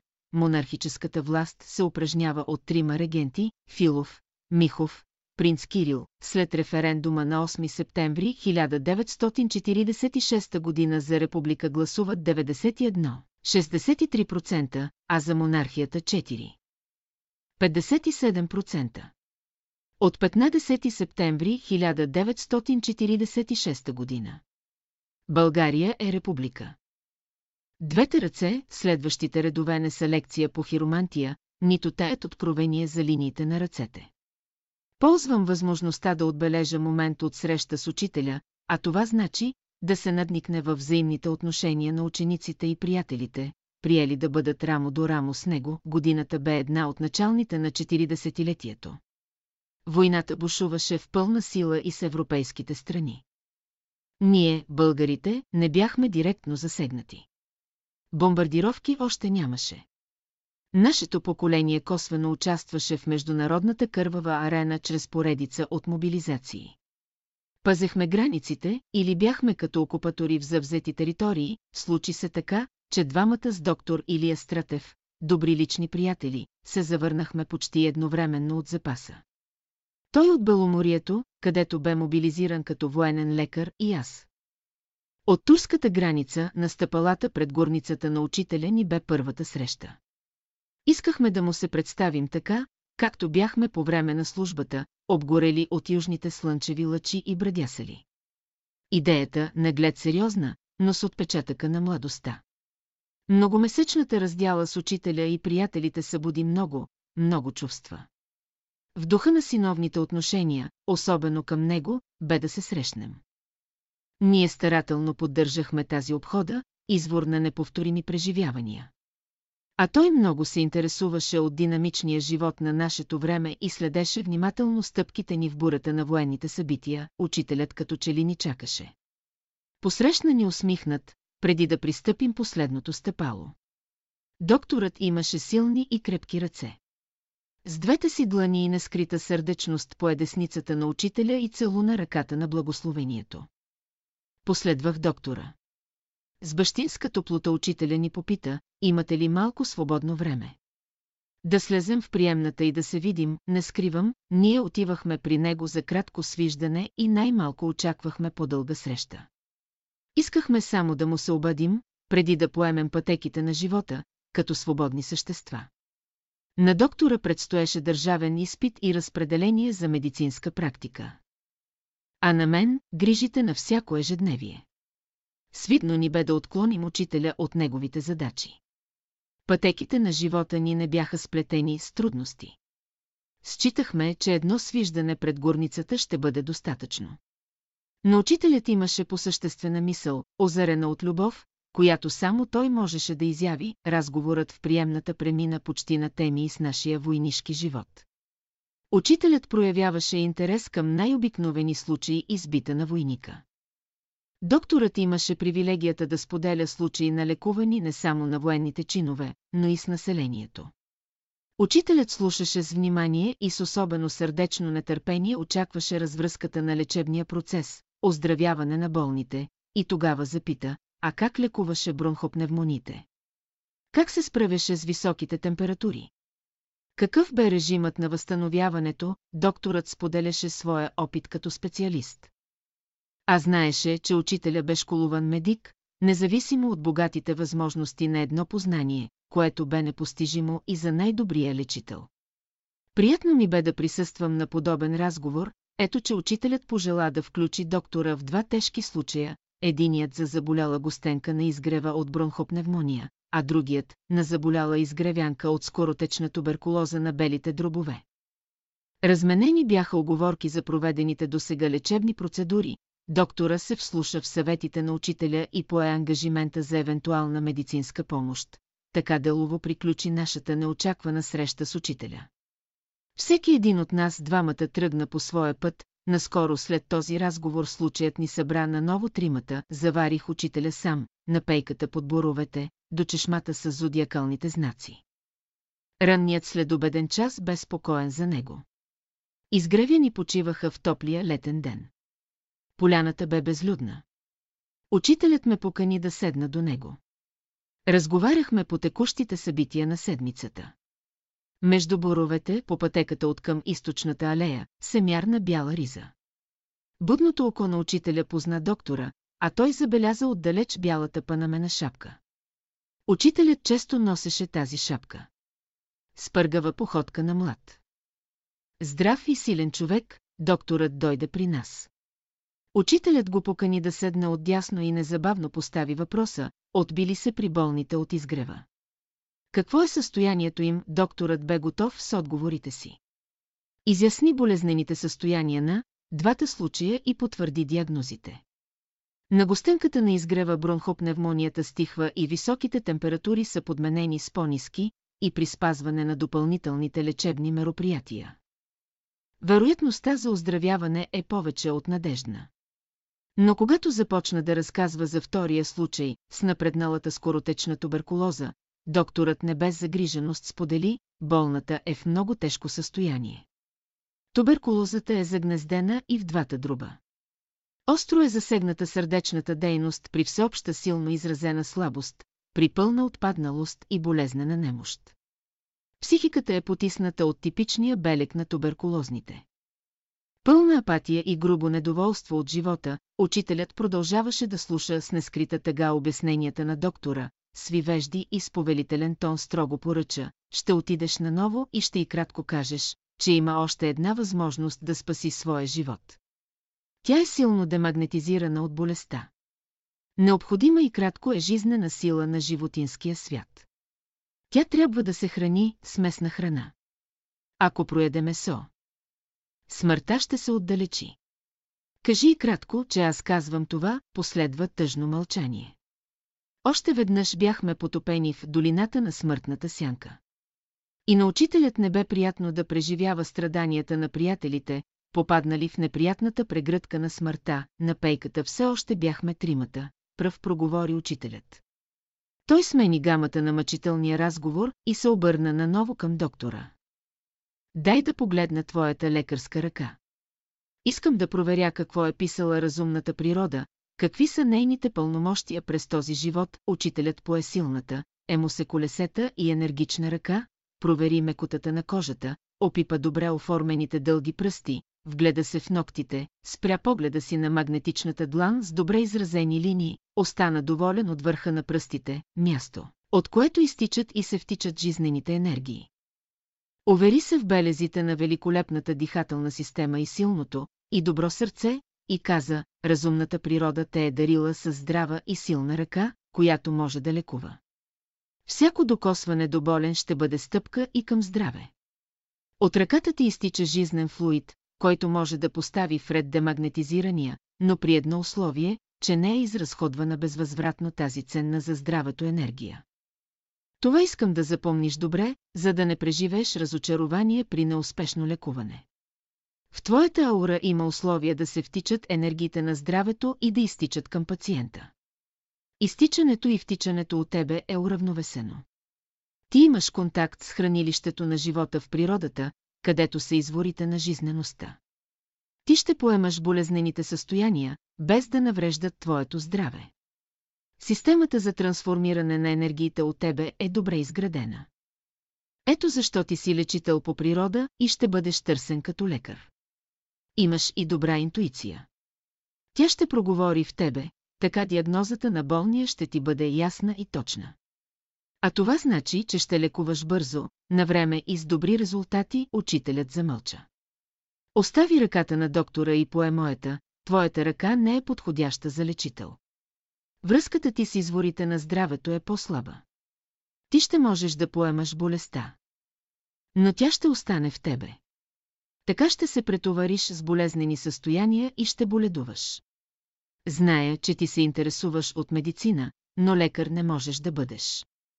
В този живот друго е призванието ти, не е в областта на медицината, учителят наново се обърна към доктора, а ти ще бъдеш известен лекар, с много добро бъдеще. От към салона се зададоха група приятели, мен търсят, ще отида да ги приема. Двамата с доктора продължихме да седим на пейката, дълбоко замислени от проведения разговор, съдбата на двете пациентки на доктора бе различна, болната от бронхопневмония оздравя, а заболялата от скоротечна туберкулоза не прие съвета на учителя и след една седмица си замина. В тяхната аура, Швейцария, вишните на китния изгрев бяха отрупани със сочен и ароматен плод. В страните, където това дърво расте и се развива, познават лечебността и хранителността на вишната. Богат на ароматни съединения, соли, плодови киселини, багрилни вещества и витамини от най-активна категория, този плод е не само храна, но и вълшебно лекарство при стомашни, чревни неразположения и чернодробни смущения. Учителят обичаше този плод. Той го препоръчваше както в сурово състояние, така и във формата на сладка, конфитюри, желета и сиропи, слънчевият следобед, в който посетих учителя, бе един от онези, определен от добрите домакини на изгрева за вишнобер. Част от набрания плод бе вече в голямата тава, сложена на бавен, но голям огън. Тази тава е обиколила търновските огнища по време на съборите. Посетила и Рилските езера. Сладкото бе готово. Трябваше да поистине, преди да се постави в строените около огнището буркани. Заварих учителя до сестрата, която опитваше сладкото. Вместо отговор на обичайния поздрав учителят ми посочи белите пейки пред салона, където поведохме разговор по текущите въпроси. Преди да сме разгледали някои от моментите на ежедневието, до нас се приближи един от братята. Известен със своята математическа подготовка, солидни познания на историята и заучаването на няколко от европейските езици. Смелият пристъп на брата показваше за сериозен разговор с учителя, свързан с предстоящо пътуване към една от западните страни. Този брат имаше интересен път. При него благоприятните аспекти не бяха само книжни знаци, но реален факт, изразен в добро обществено положение и богати възможности за смислен и разумен живот. Визата за чужбина е готова, продума братът. Смятам да се отбия в Швейцария и да отделя време за проучването на един вълнуващ дипломатическите среди въпрос. Особено през настоящите години, когато бушува братоубийствената война между европейските народи, въпроса за странния обществен и международен живот на най-красивата страна на Стария континент буди и възхищение, и почуда. Импонира неутралитета на швейцарците. Странно е това, че в пределите на страната французи, немци, австрийци и италианци живеят в разбирателство, както членовете на едно голямо семейство, а вън от пределите, същите националисти воюват по всички правила на военното изкуство. Необяснимо е това противоречие. На какво се дължи тази модулация от антагонистични отношения в примерно братолюбие? Решил съм, продължи братът, да проуча старателно този въпрос, като ще отделя достатъчно време за преглеждане на исторически документи, намиращи се в световно, известните библиотеки на Женева, Лозана и други. Искам да се добера до неоспорими данни и да ги предложа на катедрите по история. Смятам, че тази материя заслужава внимание, учителят внимателно слушаше брата. Очаквахме неговото мнение. Леката усмивка, която заигра по лицето на учителя, говореше за онова озарение, което ражда най-задълбочени отговори, вие добре ще направите, като се заловите да търсите разковничето. Швейцарците имат богат исторически архив. Но вие не ще намерите така лесно причините за миролюбивия дух на този народ, който отбягва авантюристите, не воюва и дава тон за миролюбивото разрешение на спорните въпроси. Не е случайно, отбелязва учителят, че Швейцария е разположена всред величествените и оснежени планини на Алпите. Тези планини, потопили светящите си върхове в синевата на простора, не са само географско понятие. Алпите са духовен център. Там си дават среща велики разумни същества, които слизат да помагат на човечеството. Тези същества, завършили своята еволюция, работят за повдигането на обитателите на нашата планета. Живощи в растителното, животинското и човешкото царства. На европейския континент това е едно от големите светилища. От високо духовно гледище трябва да кажем, че те са вдъхновителите на научната мисъл, те са извор на вдъхновение на дейците на изкуството, те разведряват небосклона на разгневените политици, те насочват културата към нови предели. Те именно са онези невидими работници в нашата слънчева система, които се стремят да направят слънчев живота на земните обитатели. Присъствието на тези същества освежава аурата на Швейцария. В една такава аура мисълта на човека става посветла, по-идейна, в чувствата има достъп по висшата любов, която може да модулира антагонизма в хармонична изява. Явно е, че при аура с такова богато съдържание, общественият и политическият живот ще бъде няколко степени по-добър. По-изискан, значително по-различен от живота на онези, които живеят извън тази аура. За живущите в Швейцария няма по-големи блага от богатия свеж планински въздух, от чистата вода на бързите потоци и от възторжените идеи и мисли на светлите същества. Както виждате, тук природата е щедра и на физическото поле, и в духовното. Ето основната причина, която е хвърлила връждата в далечно забвение. Това е тайната за интересния на нашето време обществен живот на швейцареца. Един ден, когато човечеството приеме божествените идеи за смислен и разумен живот, примера на швейцарците ще стане ежедневие за всички народи. Последва дълго мълчание. Последва размисъл.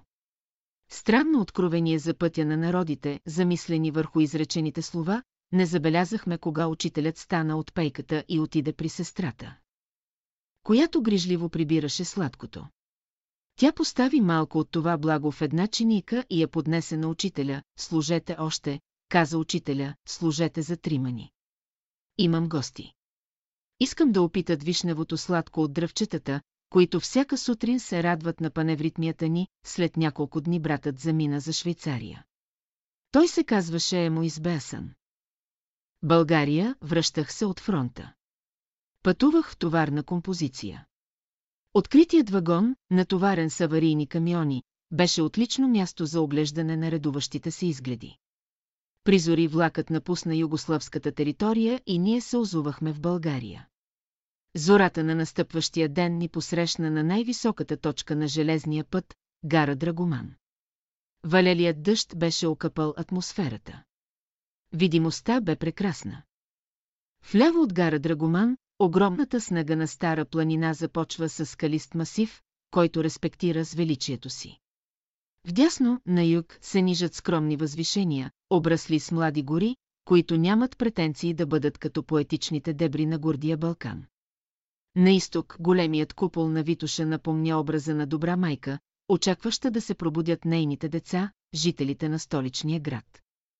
Зад нея, като през малко прозорче се виждат някои от оснежените върхове на Рила, тази вълшебница на планинския чар, която е приютила в своите пазви най-красивото, което може да има в една планина, остри върхове, неспокойни била, неизброими весели поточета, синелки езера с кристално чисти води, в които се отразяват и земята, и небето, гори с горди борове, които познават не само гласа на човека.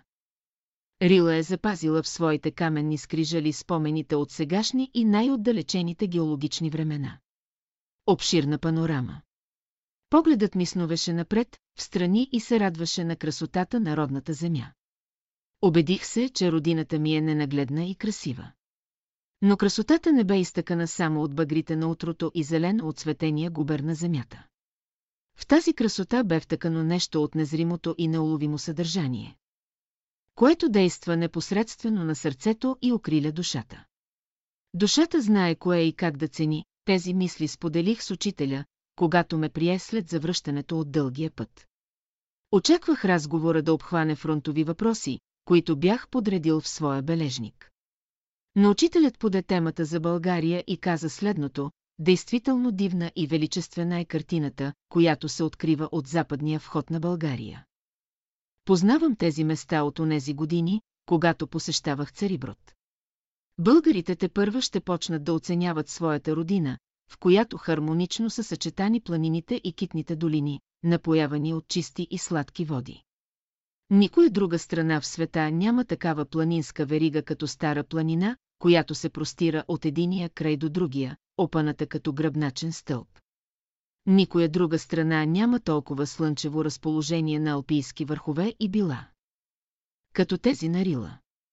Това е планината на най-чистите и пивки води. Тя прилича на красива и умна глава. В тази глава е скрито най-скъпото и съкровено съдържание на Рила. Тя е духовното богатство на България, защото е храм на посветени.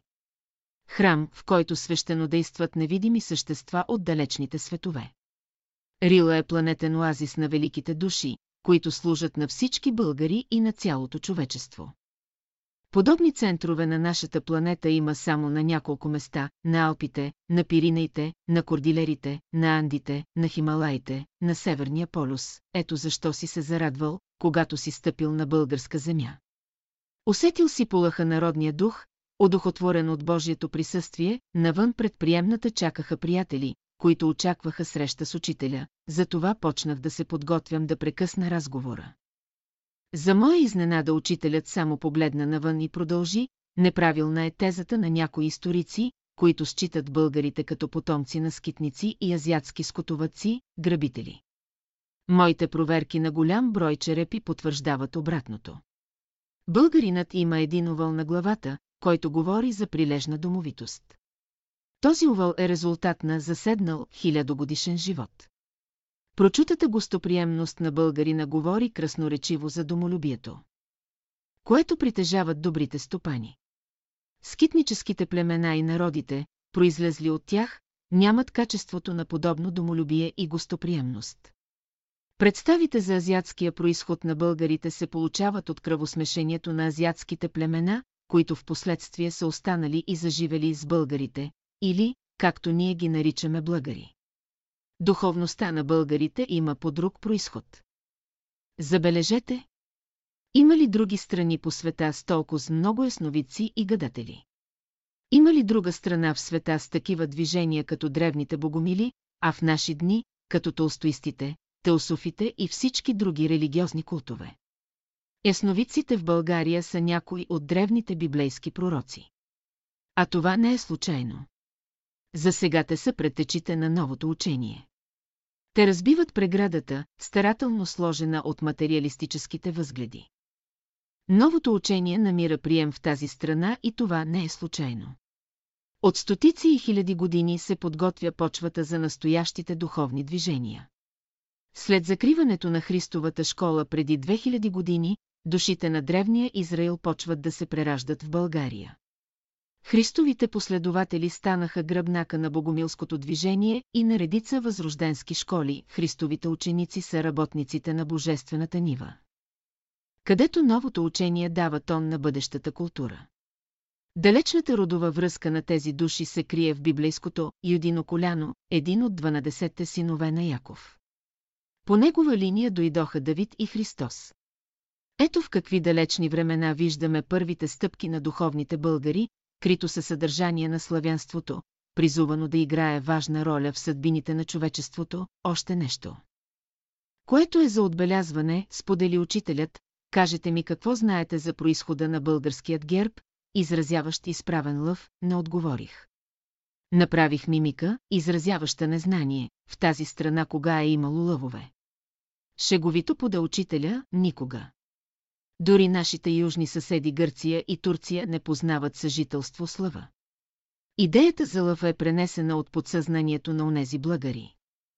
Има ли редица прераждания в миналото като стари евреи, живели на Синайския полуостров, като египтяни в поречието на река Нил, като древните асиро-вавилони и прочие. Така че, за да бъдат верни известни исторически хипотези и теории, трябва да се основават и на проверки в записките на природата, наричани от някои акашови летописи. Тогава знанието става попълно и характеристиката за един народ повярна. Учителят за момент притвори очи. Допуснах, че се вглежда в някакви незрими за обикновеното око документи и с особен патос продължи, запомнете още нещо. България е единствената страна на Балканския полуостров, която има представител в Божествения свят. Това е необикновена привилегия, но и голямо задължение. Ето защо българинът трябва да бъде крайно внимателен, на първо място в отношенията си с Божествения свят. А след това към народите и след това към своя собствен народ. А това още значи да погледне много отговорно към своята съдба. Благословението отгоре трябва да бъде оправдано. Българин в космически смисъл на думата е човекът на духа от тук, съвсем неслучайно България е средище на духовен подем, извор на идеи, люлка на новото учение. Ако богомилите успяха да раздвижат европейските народи и да внесат необходимото просветление. То сегашните българи имат не по-малката задача да поднесат на човечеството най-високият идеал – любов към Бога. Богопознанието е основата на новата култура, която иде. Настъпило е времето човечеството да се освободи от химери и заблуждения, от суеверия и предразсъдъци, от религиозни увлечения и фанатизъм и да поеме пътя на живота успокоен и уверен. Това е божествената привилегия на българския народ. Между който работя. Така ние отгоре познаваме българинът, това е представата ни за неговата аура, такава е златната нишка на неговата съдба. Бялата смърт, за бялата смърт говорят планинарите, обитателите на високите и оснежени планини. За нея могат да разказват сибирняците, ескимусите. Те познават приятните пристъпи на присъняването, с което жестоко се борят. Ако не прокудят дремката, краката се подкосяват, усещането за студеното дихание на семразяващата буря се припътява. Тогава неусетно човек заспива, за да не се пробуди. Биолозите и медиците знаят нещо повече. Замразяването на организма може да не бъде фатално за живота. На време дадената помощ може да възвърне живота. Внимателното и методично размразяване е в състояние при полеките случаи да дари нови дни, такива бяха оскъдните ни познания за бялата смърт, когато ни съобщиха за двете загинали девойки през един твърде студен зимен ден, на село Драгалевци. Леко облечени, безгрижни и весели, поели пътя към Алеко. Посетна умората и отнетата топлина породили приятния сън, след който заспали непробудно. Това споделяше с учителя един от нашите приятели, лекар и член на спасителната колегия при хижа Алеко.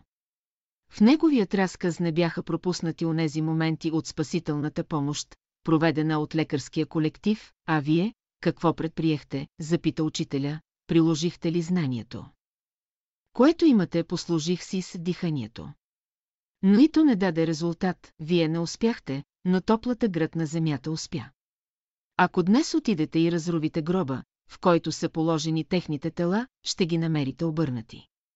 Това именно показва чудодейното и животворно затопляне на измръзналото тяло в гроба, продължи учителя, бялата смърт е известна със своето по-леко и по-дълбоко замразяване. Фатално за живота е дълбокото замразяване, когато настава разкъсване на тъкани, кръвоносни съдове и прочие. Процесът на бялата смърт не се отличава от дълбокото заспиване. Двойникът и тук се отделя от тялото, както при всеки обикновен сън. Нишките на живота, свързващи двойника с физическото тяло, не се прекъсват. Те се разтягат. Тъкмо за това има възможност живота да се възстанови. Те двойника да се върне наново, както това става при всяко събуждане. В такъв случай трябва да се приложи метода на много бавно затопляне на организма, равнозначно на размразяването, което става в гроба. Този метод не е чужд на медицината, но не всички имат умението и търпението да го проведат. Освен това, от значение е и обстановката. Процесът на съживяването да става в пълна тишина и от лица, които имат жизнен флуид и високо съзнание. Двойникът на замразените е крайно чувствителен и към всяка операция трябва да се пристъпва с голямо внимание. Един ден, когато стане достъпно знанието за двойника, медицинската наука ще има много по-високи постижения по-късно, през зимата на 1940 година, при преход на алпинисти от връх Мусала към циркуса на Емеричините езера, под седлото на върха. Снежна лавина затрупа един скиор. Спасителите дълго търсеха трупа му. Не можаха да го открият. Към края на пролетта те намериха замръзналия и положиха тялото му в гроб, изкопан на самото седло, през лятото на същата година учителят пожела да бъдем на връх Мусала. Преди да пристъпи към обичайното слово, през една от ведрите утрини, когато върхът бе гостоприемен, спокоен и тих учителя се вгледа към седлото. Разпозна гроба на загиналия през зимата скиор и ме запита за името му. Отговорих му, тъй като лично познавах смелия алпинист, оглъбен и стих глас, учителят заговори, бялата смърт е много тежка и мъчителна. Загиналият преживява големи страдания. Те се пораждат от обстоятелството, че той не може да се раздели от тялото си. Жизнените връзки не са разкъсани. Те тегнат като вериги и не позволяват на двойника да се отдалечава от тялото. Такъв човек не е нито отвъд, нито е на този свят. Поглежда тялото си, запазено. Органите и отделните системи видимо здрави. Прави опит да ги ползва, а те отказват да му служат. Той не може да разбере настъпилата трагедия. Да продължи нагоре не може. Не е освободен. Настъпват ужасни дни за неговото съзнание. Вика за помощ. Никой не може да му помогне. Неговите близки от невидимия свят са безсилни. Трябва да се изчакат дните на действителната смърт. А тя настъпва тогава, когато тялото се размрази и почне процеса на разлагането. За този скиор процеса на ужаса е треял месеци. Едвам сега се успокоява неговият дух. Но това още не значи, че са преминали страданията. Те продължават, защото той няма други тела. Не е работил върху себе си. Добродетелите му не са развити. Обикновеният живот не поражда градивни процеси. А сега ще трябва дълго време да мине, докато се изгради тяло, с което да обитава в невидимия свят. Това е непознатата трагедия на онези, които заминават неподготвени. Ето къде е смисълът на умния и съзнателен живот на Земята. Ще имате предвид, че на физическото поле могат да се изработят полесно и по-бърже телата, с които ще трябва да се продължи съзнателния живот отвъд. Отлагането на тази твърде важна работа е съществен пропуск. Това е една от високите оценки на разумния живот на физическия свят. Неуморно работете върху себе си. Ден след ден изграждайте бъднините на живота. Каквото вържете тук на земята, ще бъде вързано и на небето, казва Христос, а на вас казвам, работете върху себе си, за да придобиете добрите условия. От това бе вторият и последен разговор за бялата смърт. Настъпиха минути на мълчание. Към скиора бяха отправени светлите мисли на малката група от върха, между които бе и учителя. Последната кибритена клечка, Игнат, силен, здрав, енергичен. Смел и решителен. Предприемчив, но не находчив. Бърз, но неточен. Любоснателен, без да може да ползва знанието. Спънат интелект. Титаничен волев заряд. Смазваща воля. Добър, много добър, но неразумно. Доброта и нежност в първична тоналност. Психика, която не може да се радва нито на доброто, нито на нежността. Това го правеше неустойчив и фатално непоследователен. Неговото съзнание бе среща между доброто и силата. Силата бе по-голяма и измъчваше доброто му сърце. Сърце в броня. На доброто не стигаше сила и за това бе анемично. Сила, която не можа да подаде ръка на доброто, в слънчевите дни на школата, Игнат е един от малцината, който прекрачи прага на дързостта и беззасъдно огурчи учителя. Безогледно поведение. В живота на Игнат има няколко момента. Когато учителят го е изтръгвал от лапите на смъртта. Този млад човек трудно асимилираше вниманието на учителя. Още по-трудно възприемаше на моменти словото му. Полесно му беше да се храни с неустойчиви философски концепции, да приема в горчената подкваса на утопични възгледи. Така той не разбираше, че хляба му е горчив и че тази горчивина ще прерасне в отрова за душата му. Странна хаотичност, детински мироглед. Стъпил на скала, а не знаеше как да вгради основите на своя дом на тази твърд. Не познаваше спойката. Така обикновеното сложи печат на неустойчивост и отношението му към учителя рухна този неделен ден, през който Игнат прояви дързостта си, бе привлекал голямото мнозинство от приятели на словото. Учителят в беседата си заяви, че може да съдейства на унази душа, която обича музиката и е музикална. За кратко време от 6 месеца, той, цигуларят, може да стане знаменитост, изглежда, че тези възможности допаднаха на Игнат, който упорито се занимаваше с цигулката си, но без резултат. Свиреше неритмично и нечисто. Слухът му изневеряваше и пръстите не спазваха интервалите с необходимата точност. Свиренето му бе за присмех. Игнат не разбираше недостатъците на музикалната си природа. Той не приемаше бележките за нечистото свирене, понеже не го чуваше. Той не съзираше, че между желанието му да бъде знаменит цигулар и възможностите му има огромна пропаст. Ето, че слабата му култура и възпитание не удържаха бурния порив и най-неочаквано, през време на беседата, пред препълнен салон, грубо и дръско се провикна, стига си дрънкал. Но покажи, че можеш от мен да направиш цигулар. Репликата прозвуча като гръм от ясно небе, учителят изчака да премине настъпилото смущение в салона и продължи беседата си, за мнозина това безсрамна постъпка. Но Игнат не спря до тук, той причака учителя след беседата, когато слизаше от горницата и с увличащо нахълство продължаваше да сипе окори и подигравки, сериозен и много замислен, учителят изчака ерупцията на изригналия вулкан от устата на Игнат и бащински проговори. Да, Игнате, с тебе не е възможно да направя този опит. Твоят път и твоята съдба не са отредени за цигулковото изкуство. За мен твоят път през този живот е истина. Истината е неизменяема. Аз ценя истината в тебе. Но, внимавай да не изгориш последната кибритена клечка. Тя ще ти потрябва да запалиш огъня на твоето сърце. Не изгъри безразсъдно последната кибритена клечка, Игнат се вслуша и сведе очи. После се оттегли, от този инцидент изминаха години. Игнат плуваше по водите на прилива и отлива. Идваше на беседи.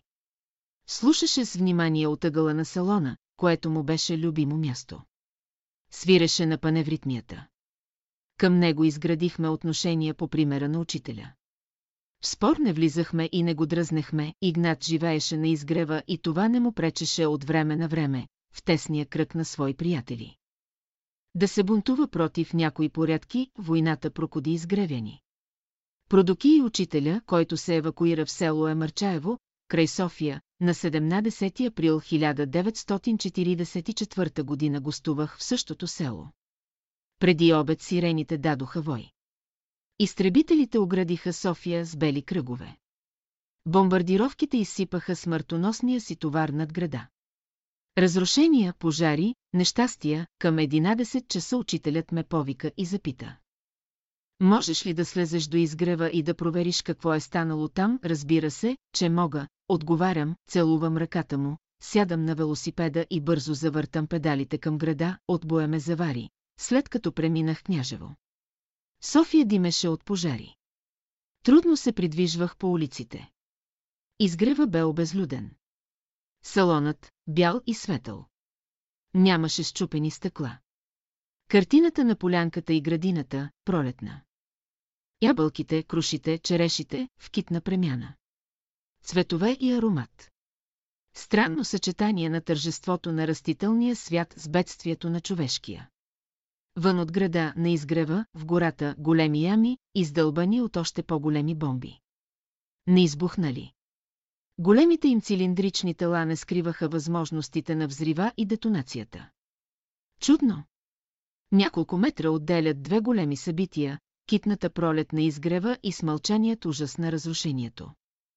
Понадолу срещнах единственият обитател на изгрева, Игнат. Като безгрижно дете ме поведе към своя дом. Възхищаваше се на хубавия ден и от хубавата бомбардировка, която не е засегнала квартала, а само гората. Отказах гостоприемството му. Обясних за какво съм дошъл.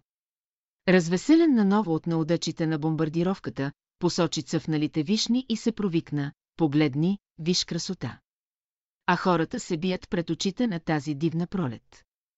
Каква глупост на века! Каква безпътица изживява човечеството! Радостен, той ме прегърна с здравите си ръце, слушай, продължи Игнат, нали отиваш при учителя. И аз ще дойда. Искам да се видя с него, велосипедите ни понесоха към София и оттам, Каме Мърчаево, учителят ни чакаше пред вратата на дома на брат Темелко. Мислено почнах да подреждам доклада си. За моя изненада, учителят слезе по каменните стъпала, подаде ръка на Игнат, който бурно е сграбчи с ръцете си. Целуна я и тръгна след него. Влязоха в стъичката, срещата на Игнат с учителя трея два часа, ние чакахме отвън. Разбрах, че моята информация стана излишна. Допуснах, че Игнат е разправил всичко. Но все пак чаках, вратата на стаята хлопна. Оттам излязоха двамата, учителят и Игнат. Учителят поглади неговото рамо, подаде му ръка и с бащинска усмивка му пожелаваше «Добър път», Игнат спаси последната кибритена клечка. Великата любов озари неговата душа, Игнат бе друг, моят доклад за изгрева бе безпредметен. Двете свещи за дядо Благо, брат Стоян Русев, дядо Благо, така го назоваваше учителят. Тъй го наричахме и ние, неговите приятели. Запомнили сме го беловлас, но жизнерадостен като дете. Той бе умен, правдив и духовит. Дружелюбен и сърдечен. Приятен събеседник, който винаги даваше предпочитание на зрялата мъдрост. Верен на мъдростта, пребродила вековете, той умело я вплиташе в малките поетични форми и я поднасяше разбрана на най-малките, децата. За щастие на неговия творчески дух, времето му съвпадаше с времето на учителя. Този съвпад обогати неговата реч с определени, ясни, правдиви мисли, прекрасна възпитателна храна. Малките читатели приемаха неговите разкази, стихове, афоризми, скоропоговорки, гатанки и пословици, като зрели сочни плодове. Така той зае мястото на детски писател и педагог, носител на новите възпитателни методи. Дядо Благо бе приятел и на поголемите. Той бе приятел на всички. Всеки от нас спомни новогодишните вечери, когато той заставаше на вратата на препълнения салон и на всеки го поднасяше внимателно скънато листче със свещени мисли и пожелания, грижливо подбрани и страниците на неповторимото слово на учителя. Ние приемахме това като новогодишен дар, с онова разположение и вълнуваща радост. С които приемахме и новогодишното слово, веднъж той ни разказа интересна случка, имах приятел, когато често посещавах. Идеите, делото на новото учение, бяха теми на разговори и размисъл. Беше ми желан събеседник и аз му бях желан гост. Когато се виждахме, споделях записаното в бележника. Често проявяваше интерес и към личното ми творчество. Така протичаха дните на нашето дълбоко идейно приятелство. Все пак, въпреки добрата ни връзка, за мен бе неразрешен въпроса, защо тази добра душа не намери път към изгрева, да прекрачи прага на салона, да се поразходи из полянката, където всяка утрин се играеше паневритмията. Защо той не установи личен контакт с учителя, когато много ценеше? По моя преценка нямаше особено основание за това необяснимо стържано отношение. Но принципа за свободата на всяка душа не ми позволяваше да давам тон на неговия живот. Нито да се бъркам в неговия път. Дълго очаквах деня на неговите първи стъпки към изгрева, но ето че настъпи краят на преброените години и дни, и моят приятел напусна физическата дреха. Бях на неговото погребение. Навръщане от гробищата, вместо да се прибера вкъщи, намислих да се отбия при учителя, за да споделя впечатленията си от разделата с тази душа. Заварих приятелите на обяд под сянката на лещака пред салона. С очи затърсих учителя. Ето, че той, изправен, вглежда се в мен и вдига ръка за поздрав. Поласкан от това внимание, протегнах ръка, за да целуна десницата му.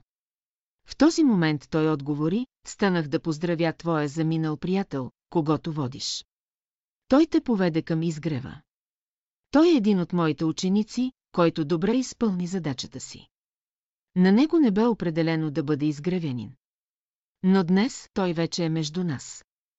Така бе разрешен въпросът, който дълги години чакаше пред прага на моето съзнание. Привърши разказа си дядо Благо, верен на своето приятелство, един студен зимен ден, дядо Благо пак взема участие в погребението на друг свой приятел. Но този път силната простуда само за седмица съкрати дните на неговия живот, дядо Благо съблече дрехата си, малко преди да почне утринното неделно слово. Приятелите почукват на вратата на горницата и съобщават на учителя тъжната вест, зная, отговаря учителят, днес ще запаля две свещи в памет на дядо Благо. Двете беседи ще бъдат двата светилника, които ще озаряват неговия път. От светлина в светлина да пребъдва духът на дядо Благо. Да слезем в клас, през време на утринното слово учителят каза, обичах този ученик. Това е най-високият атестът. Който някога е даван от учителя, след вдъхновеното слово на втората беседа, изправен на катедрата, учителят продължи, тази беседа е втората свещ за дядо Благо. Сега присъстваха светли същества от високи ангелски иерархии, далечни гости от безкрая на Вселената, дошли да чуят божествени мисли за любовта, несподелени до сега, същия ден, при вечер. Бяхме събрани на вечеря в малкия салон. Снеговитият и студен ден бе принудил голяма част от приятелите ни да останат в своите топли стаи. Малцина бяхме на трапезата около учителя. По време на вечерята влиза в салона сестра Магдалина, единствена от сестрите, която е била на погребалната процесия на дядо Благо. Тя сяда на масата и казва, бях на погребението на дядо Благо, какво видяхте? Запитва учителя, нищо не видях, отговаря сестра Магдалина. Нямаше го нито около колата, нито на опялото, нито на гроба, на празно сте ходили на гробищата. Продължава учителят, още днес дядо Благо премина в света на светлините. Двете беседи, като две свещи осветиха неговия път, който не преминава през гроба. В неговата аура, част 2, 22. Спите ли?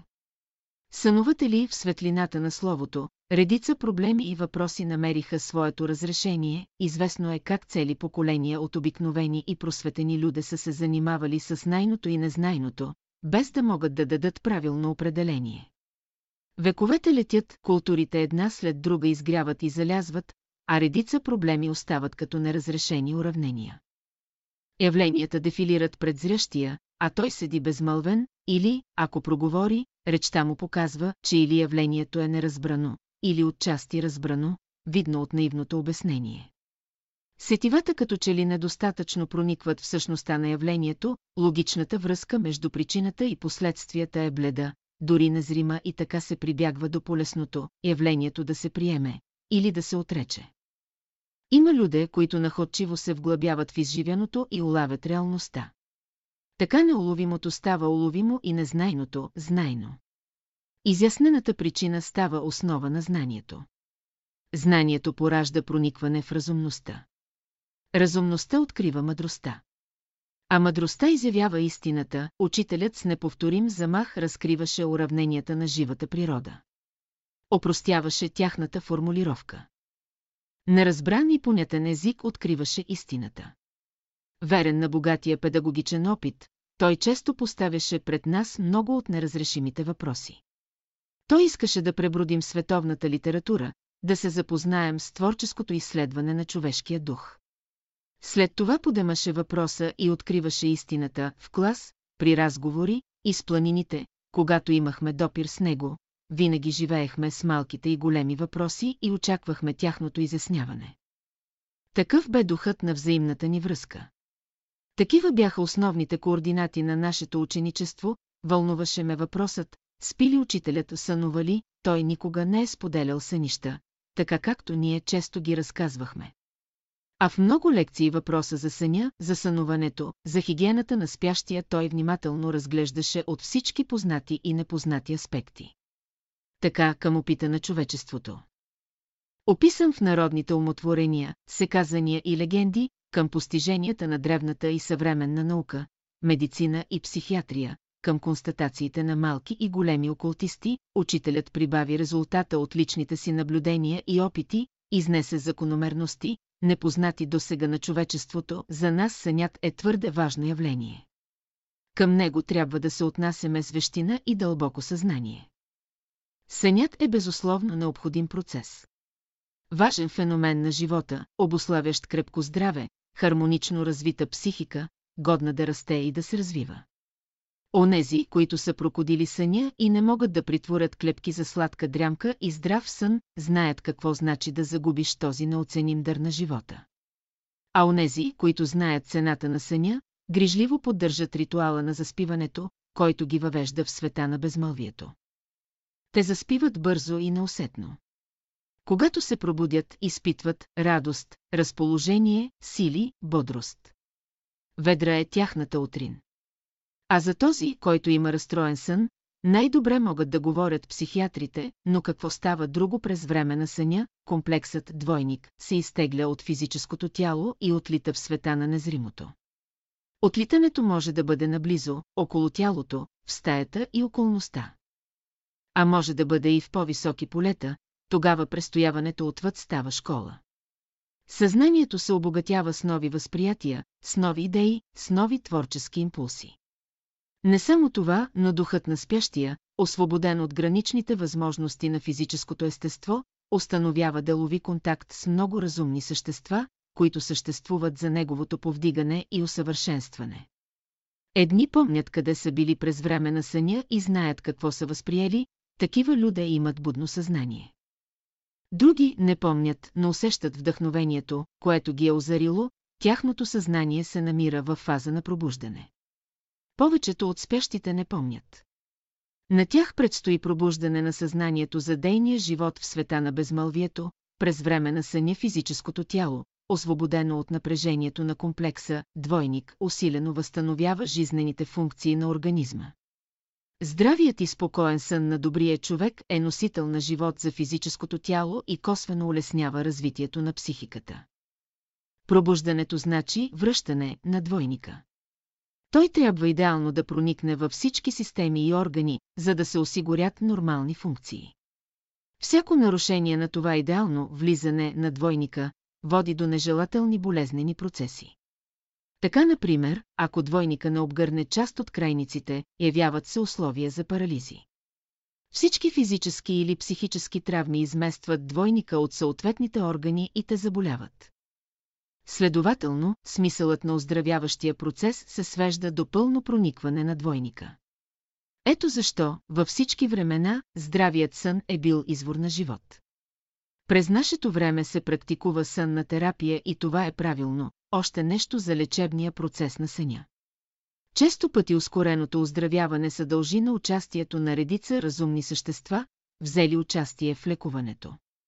Между обитателите на невидимия свят има големи специалисти, които отлично познават анатомията, физиологичните процеси, биохимичните превръщания, биотоковите импулси, благодарение на което успешно възстановяват и поддържат добрия тонус на организма. Така, след всяка лекция, след всяка среща, след всеки разговор с учителя ние навлизахме в света на реалността, където знанието е идентично с истината.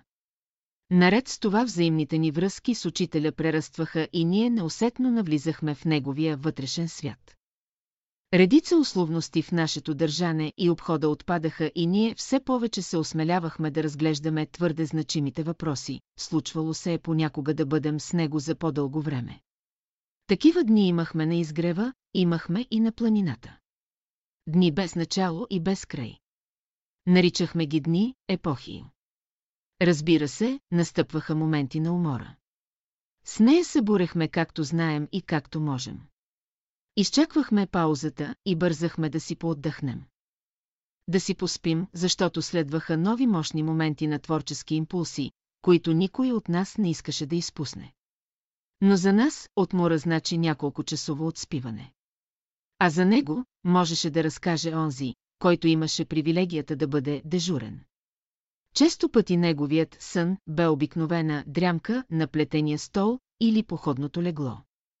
След това се зареждат интензивните часове на приеми, разговори. Беседи работа, която само той можеше да извърши, така въпроса за съня на учителя зае своето място в моето съзнание и търсех изяснението му в онези основни линии, които са ми понятни, но кога и как да запитам учителя. Не исках да навляза в непозволена близост и за това години наред търпеливо изчаквах подходящ момент, за да поставя този вълнуващ въпрос. Очакваният ден наближи. Случи се така. Че новата година посрещнахме заедно с него в салона. Когато стрелката на часовника отбеляза 12 полунощ, той произнесе новогодишното слово. След няколко часа трябваше да присъстваме на утринното неделно слово и после и на беседата в 10 часа. Неделният ден е известен на изгрева. Общият обед също така ни привлече. След обед учителят приемаше до късно гостите за разговори, съвети и медицинска помощ. Късно през деня, при вечер, бяхме поканени на вечеря от сестра Сеавка Кереметчиева, където бе и учителя. Разговорите продължиха до полунощ. Клепките ни едвам издържаха напрежението, учителят с неизтощима енергия продължаваше разговора и прелистваше невидимите страници на живата природа и ни запознаваше с мъдростта на вековете. При раздяла той погледна часовника си, когато малката стрелка отбелязва първия час на новия ден и казва. Побързайте да се приберете и да поспите, че ви чака работа през настъпващия ден, тогава, целувайки му ръка, се осмелих да поставя вълнуващия въпрос, бихте ли ми казали, вие спите ли и сънувате ли, усмихнат, той отговори, нито спя, нито сънувам. Аз напущам тялото си и работя. Бог работи и аз работя. Странна и непозната закономерност, която е една от възможностите на свръхсъзнателния живот. Пратеници от ангелските светове, 19 ноември 1943 година, учителят повиква сестра Сеавка. Той кратко каза, подгответе се. Утре в зори тръгваме за няколко дни на Витуша. Ще преспим на хижа Алеко. Споделете това с братята Боев и Борис, приятна и радостна е такава екскурзия с учителя. Вървим по неговите стъпки. Има ли по-хубаво преживяване от това? Вживяваме се в неговите прояви. Има ли поценно възприятие от това? Неговият живот става наш живот. Има ли поценно единство от това? В неговата светлина природата оживява. Той открива записите на вековете. Тогава ние слушаме откровения, разчитаме заедно с него геологични истории, времето и пространството изчезват. Заживяваме в по-високите гами на живота. Надхвърляме границите на познатите три измерения. Диханието на вечността докосва съзнанието ни и ние надръстваме себе си. Разбираме полесно трудното, несъизмеримото. Безкрайно малкото и безкрайно голямото не са проблеми за нас. Неразказуемо е преживяването на неговото присъствие. В аурата му ставаме едно с него. Казаното от учениците на Христа наново преживяваме. Неоценима е една екскурзия с учителя на 20 ноември, в уречения час, приятелите са пред салона. Раниците са на гърбовете ни. Неговото бастунче потрупва за последен път по плочките пред салона и тръгваме към по-високите места. Витуша е приветлива и спокойна. Елашадай ни посрещна с усмихнато слънце. Снехме от раменете тежките раници. Подкрепихме силите си. Учителят обичаше този кът. Със своето южно изложение, на северния склон на Витуша, тази поляна е много ценен фокус на здравни енергии. Приятелите знаят това. Те тука се лекуват. Чистата изворна вода, затоплена от огъня на сухите клони, е най-необходимото питие тук. Голямата канара и каменната ограда ни пазят от ветровете. Много спомени са скатали тези чудни скали. Един ден и те ще проговорят за господните дни, когато поляната приемаше и изпръщаше видимите и невидими приятели на учителя, хижата ни приюти. Настанихме се в две общи стаи. Тръгнахме малцина. Но докъсно през нощта пристигнаха мнозина, имах привилегията да бъда в спалнята, където бе леглото на учителя, моливите и писалките на приятелите неспирно отбелязваха свещени мисли. Откровения на пътствия към бъднините на човечеството. В такива часове на сита няма, денят отдавна бе преминал. Очакваше ни следващият. Ние трябваше бодри да посрещнем светлината на изгряващото слънце. Всеки се приготви за път. Един по един приятелите заспиваха. Последна остана сестра Сеавка. Тя подреди леглото му. Приготви одеялото. Застла с бяла кърпа възглавницата и се оттегли на своето легло. Аз не заспах. Братята до мен отдавна бяха тръгнали. Сънят някак си ме отбягна. Защо? Бях отпочинал. Не бях дежурен. Нямаше основание да бодърствам, към полунощ учителят светна с батерийката. Погледна часовника си, направих същото. Моят часовник сочеше 12 часа полунощ. Той отвали завивките и седна на кревата. Вдигна ръка за поздрав. Вгледах се с внимание. Наоколо всички спяха. Дежурната сестра спеше. Но кого поздрави учителя? Кого посрещна в този час? Потърках очи. Бях буден. Тогава. Това е реалност. Учителят има гости, миг след това допуснатата мисъл се потвърди, учителят тихо проговори. Шепнешком водеше разговор на непознат език. Съчетанието на гласните и съгласните напомняха за текста на неговите санскритски песни. Явно учителят говореше с някого на древен език. На пръстър език тази среща трае около 10-15 минути. Диалогът се водеше по всички правила. Учителят поклащаше утвърдително глава. Протягаше ръка. Странният разговор бе явно оживен. Кратко мълчание. Той стана. Вдигна десницата си за поздрав и дълго отправяше поглед към тези, които продължаваха своя път, последва нова подготовка на леглото. Това стори сам. Учителят дръпна одеялото. Аз заспах, когато се пробудих, забелязах, че всички приятели са станали и готови, чакаха да тръгнат към мечата поляна. Като всеки закъснял, набързо се приготвих и последвах групата, която напускаше спалнята, преживяното през нощта не забравих. През целия ден търсех момента да намеря учителя свободен и споделя чутото и видяното явление през нощта. Не ми се отдаваше да намеря такъв момент. Нали всички приятели имат право да поговорят с учителя и да получат с пълни шепи благословенията на живата вода и живия хляб? Но и аз имах право. Среднощният разговор е реалност. Ще дешифрира ли учителя този странен момент? На помощ дойде интуицията. Тя откри път към учителя, наумих какво да сторя. На 21 имах рожден ден. Удобен момент. Ще почерпя учителя с южни плодове и тогава ще го попитам. Така сторих на следващата утрин, след закуска, с трепет пристъпих към него.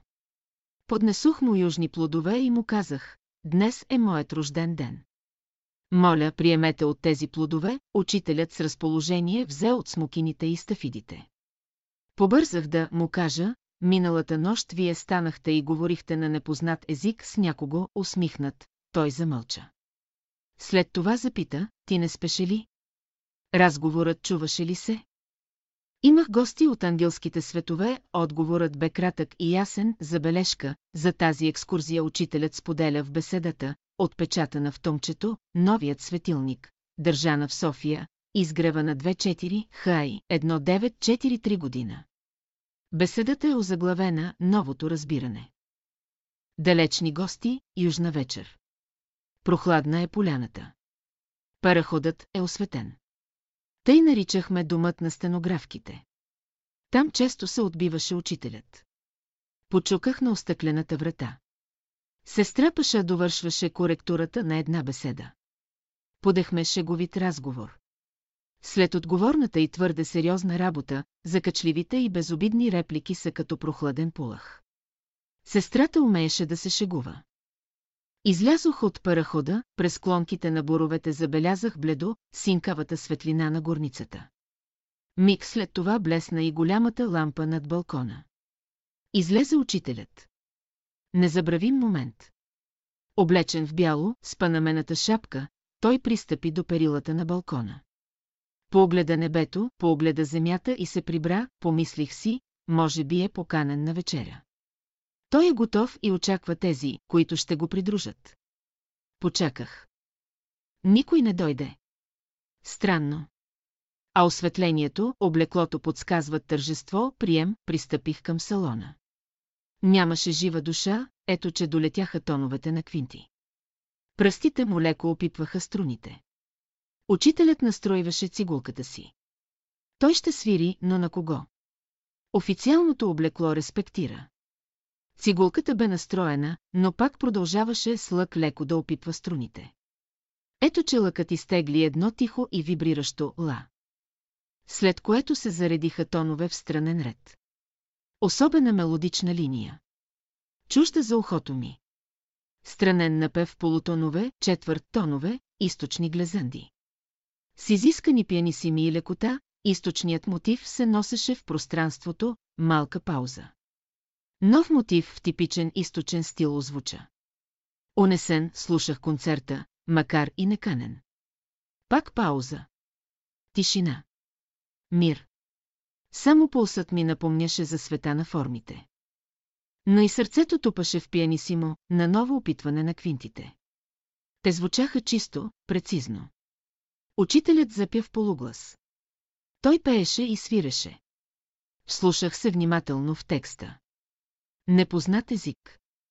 Мотива източен, а тескта. Песента ме завладя. Вокалите емилваха душата. Тя познава нежността на неразбраната иначе песен. Събуждат се спомени за далечен роден край, отдалечен от вековете, родина на търсен мир. Родината на космичен купнеш. Непознатият мотив възрадва душата, окрили духът, само слушах. Не успях да запиша нито песента, нито текста в отворения нотен бележник, концертът завърши, повдигнах очи към огледалото, монтирано на прозореца на горницата. Видях неговия образ. Той ме откри. Отвори прозореца и ме попита, записахте ли нещо, не. Отговорих смутено. Тези мотиви са неуловими. А какъв странен? Текст имах гости от далечния изток.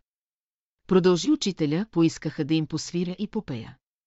Трябваше да изсвиря понятни за културата им музикални мотиви и да пее народния им език, прозорецът се затвори в далечни гости от още подалечни светове.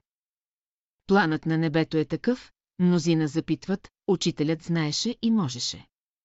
Кой е автора обикновен въпрос, на който всеки може да отговори, най-ясни и определени са правните традиции. Нормите за творческата собственост са категорични.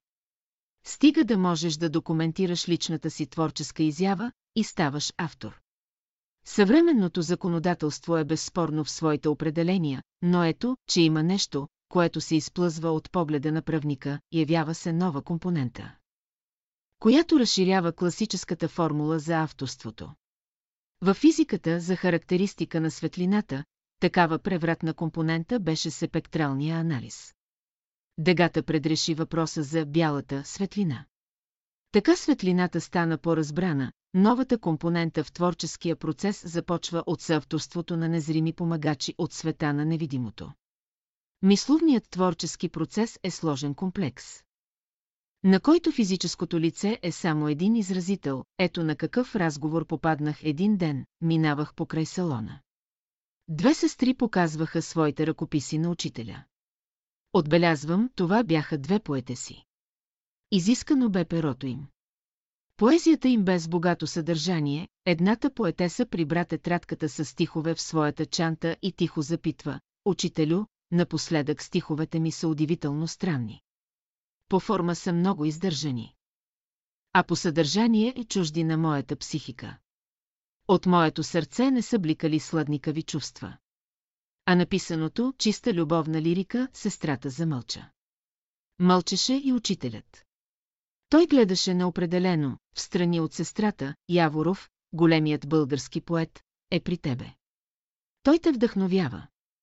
Чрез тебе продължава любовната си лирика. Но гамата е по-висока. Има какво да научи от твоето съзнание. Има какво да му покажеш. Завърши учителят Михалъки Георгиев е виден български белетрист, съвременник на патриарха на българската проза и поезия, Иван Вазов. Михалъки Георгиев е съидейник на учителя.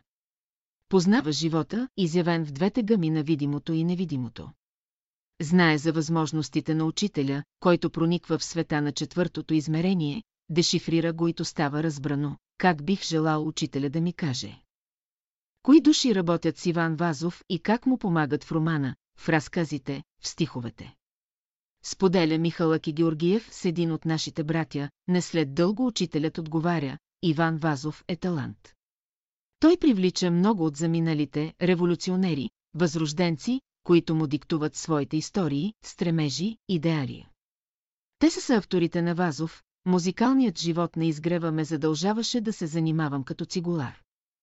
Редовно поддържах формата си. Обикновено това вършех вечер, след работа, през един полунощен час, пробуден от хубав сън, затърсих нотните листове и писалката. Приготвих и цигулката с намерение да запиша чутата през време на съня звучна и чудна пиеса. Та наникайки отделни пасажи, подредих масата за работа, поставих цигулката и до нея нотния лист. За момент замълчах и исках да си припомня началните тъктове. Това съзнателно умуване и подготовката като че ли прогониха мотива и не само, че не си спомних началните тактове, но въобще нищо не звучеше в ухото ми. Мелодичната линия отлетя в забвение, несполуката ме натъжи. Не бях доволен от себе си. Реших да споделя този случай с учителя. В малкият салон имаше братска вечеря. До учителя имаше свободно място. Той ме покани. Заех мястото. Взех участие във вечерята. Но мисълта за преживения сън не ме напуща. Настъпи очаквания момент. Той ме запитва, записал ли си нещо ново, вместо отговор, разправих случилото се. Изказах и недоволството си от несполуката, бъди готов. В понеделник към 8 часа вечерта, мотива пак ще чуеш. Запиши го. Каза учителят и продължи разговорите си с приятелите. Определеният час настъпи. Мелодичната линия прозвуча. Не бе трудно да запиша това, което чувах. Такт след такт записах същия мотив, който само преди два дни не можах да нотирам и до днес авторски подпис няма на този нотен лист. Може би бях само един съавтор на музикалния мотив, уверен съм, че един ден юристите на бъдещето ще добавят още една алинея към закона за авторското право. Бележити прераждания за голяма част от човечеството, проблема за прераждането е непознат. За други, интересна творческа приумица, втъкана от народния гений в митове, легенди и секазания. Отричат го църковни и философски догматици. Отрича го многослоестата общественост. За мълцина прераждането е познато и разбрано. За това феноменално явление в живота на човека се говори в закритите. Или открити окултни общества, както в подалечното минало, така и в настоящето. Дълбоката древност не е чужда на потвърдени случаи на преродени личности, учителят с замах отвали камъка на забвението, потиснал с векове проблема за прераждането. Той говори ясно и определено. Станаха известни поредица от прераждания на видни исторически личности. Станаха известни преражданията на по-големи групи от души. Преминали от народ в народ, от една епоха в друга, в светлината на неговото слово прераждането е закономерност в развитието на душата. Необходимост, без която не е възможна еволюцията и възхода на човешкия дух. Без прераждането е немислима кърмичната развръзка. Един живот е много къс, за да се разплете сложен кърмичен възел. Един живот е много кратък, за да се направи изкуство. Наука да се овладеят закономерности на живота и да се потърси опора и смисъл в онова, което е долу и което е горе. Един живот е недостатъчен за придобиване на така желаната и скъпа за човешката душа свобода. За един живот, духът на човека не може да се укрепи, да бъде мощен в просторите на битието, не е лесно да се срещнат две души с взаимни кърмични задължения. Често са необходими повече прераждания. Докато връждуващите се срещнат на физическото поле и взаимно се опростят. Случва се единият да е на физическото поле, а другият в отвъдния свят и обратното. Разминаване. Въпросът не е разрешен. Кърмичното разрешение се отлага. Зареждат се нови прераждания. Стъпка по стъпка се изграждат условията, когато така ожидания момент за разплатата наближи, кармата да назрее. Разплатата е факт. Само онзи, достигнал върховете на едно изкуство, знае, колко е дълъг изминатия път, колко много качества трябва да се придобият, за да се стигне до момента, когато ръката на художника ще нанесе на платното бъгрите, които окото вижда. Изминатият път се измерва с прераждания. Само виртуозът музикант знае, както дивно съчетание от способности трябва да се придобият, така хармонично да се координират. За да се претвори нотното писмо във вълшебство. Талантът се придобива от живот в живот. Придобитите качества се пренасят. Опитът е градивен материал, валиден за векове. Много опити, много усилия, много разочарования, много успехи се изминат път, който затвърдява постиженията на едно изкуство, един живот никога не може да бъде достатъчен, за да се оформи образа на хармонично развитие човек. Познал и разбрал битието, еволюцията е много дълъг път, по който минава всеки. Прераждането е фактор в еволюцията. Развитието, като процес, е много сложен. Богати по съдържание опитности са стъпалата на едно гениално постижение, с подобни разбирания за прераждането ни запозна учителят. Той иллюстрира индивидуалните прераждания с много примери. Едни от примерите са известни на историята. Други – негови лични наблюдения. Оскърните исторически данни той допълваше, учителят затвърди писаното за Йоанн Кръстител, че е древният израелски пророк Илия, обезглавил на своето време 400 пророка. Един от обезглавените се преражда като жена на цар Ирод. При едно пишество, че посъветва дъщеря си да поиска, като награда за изпълнението на празничен танц, главата на Йоанн Кръстител. Йоанн е обезглавен. Стотици години съзнанието на пророк Илия е било смущавано от голямото престъпление. Стотици години избитите пророци са били непримирими с насилствената смърт, извършена от мастития и авторитетен пророк Илия. Най-сетне срещата на физическото поле е осъществена. Кърмата назряла. Кърмичният възел е разплетен. Но какво става още? Съзнанието на Йоанн Кръстител приема физическото обезглавяване като очаквана развръзка. Той не търси възмездие. Прощава на Иродиада, на дъщеря и кратко, на Ирод, на войника, екзекутор. Голям урок е предаден от просветеното съзнание на Йоанн. Те повече няма да се преследват. Така Илия Йоанн Кръстител придоби свободата на духът си, учителят разкри и прераждането на Толстой, големият руски писател. Той е Сократ, атинският философ. Величави образи. Две личности, характерни за две епохи. Образи, погълнати от проблемите за любовта към човека и обичта към мъдростта. Времето, измерено с един живот, не достигна и на двамата да овладеят тайните на човешката душевност. Тя е несъизмерима, не се измерва и обхваща с радиуса на човешката мъдрост. Толстой и Сократ, изчерпали до краен предел своите възможности, не успяха да затвърдят познанието за сърцето, което обича и мрази.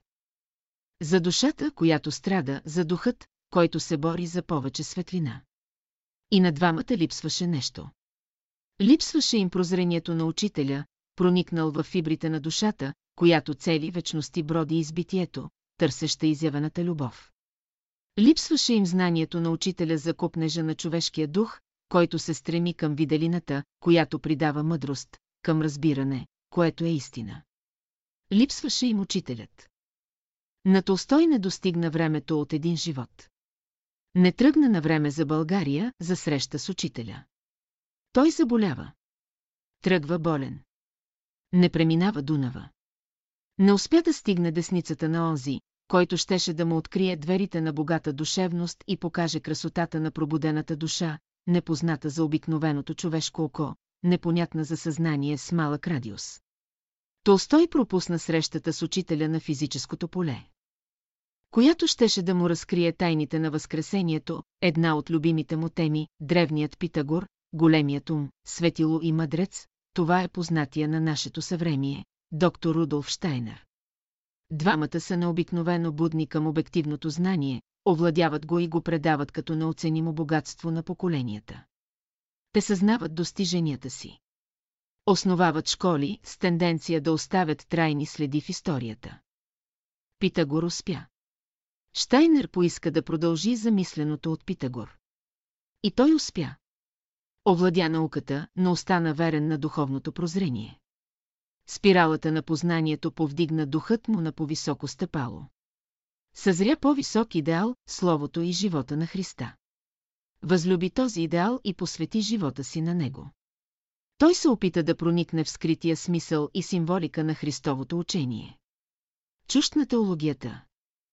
Штайнер се докосна до езотерията и назова учението си антропософия. Европа не познава по-добър специалист по езотеричните проблеми. Неговите ученици и последователи продължават ревностно да изучават изнесените лекции. Странно повторение на две съдби.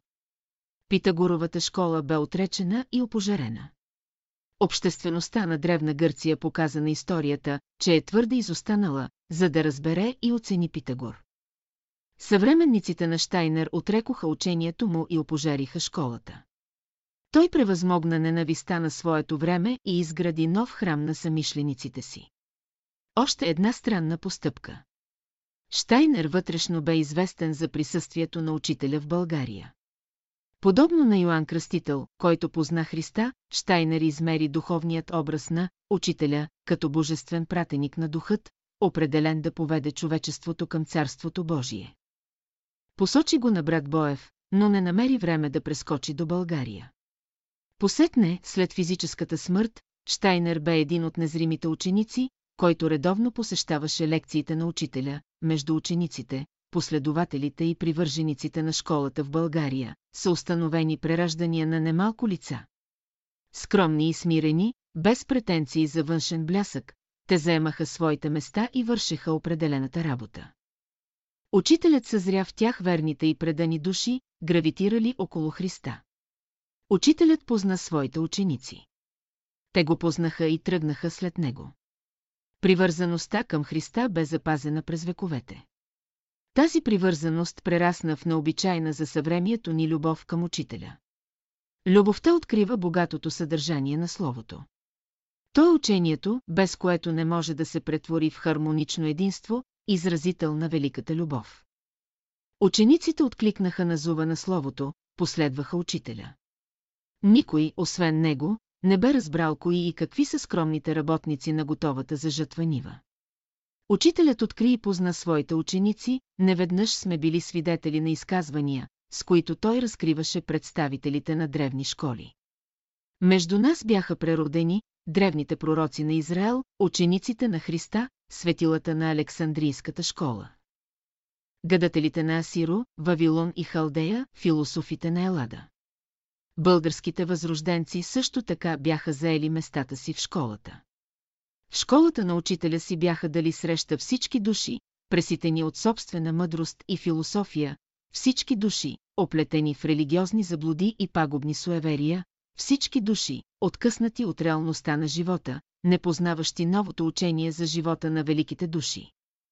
Носители на ожидания от векове мир, на така търсената повсеместно любов и на мъдрост, даряваща умението да се познае истината.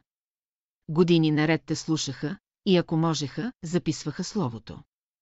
Радваха се на придобитата свобода и изплащаха последиците от преживени отклонения. Такива бяха учениците от неговата школа, поначало учителят не разкриваше прераждането на учениците си. Имаше съображения. Разкритото прераждане не винаги е полезно. То може да смути, а може и да спъне. Поценна и скъпа е свободата на изявата. Да се изяви човек както е устроен, както се е осъзнал, водим от идеали, то значи изписване на настоящата съдба. Често пъти миналото тежи, неприятно е, действа потискащо.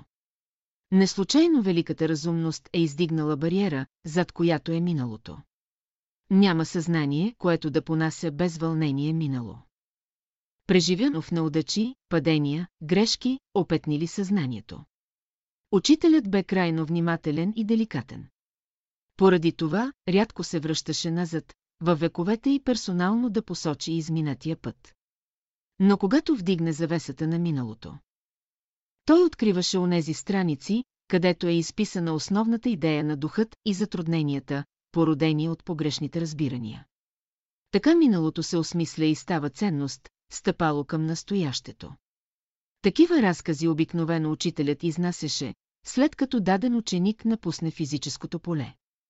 Ето Йосиф Ариматейски, виден израилтянин, снел тялото на Христа, за да го положи в собствената си гробница. Епенюкиров, един от първите трима, верни и предани ученици на учителя, за Йосиф Ариматейски малко е писано в Евангелията. Повече са писали поетичните и фанатични християни от средните векове. Те са се плели легендата за чудотворната чаша на граля. Митологизиран е моментът, когато Йосиф Ариматейски е подложил съд, за да събира кръвта Христова.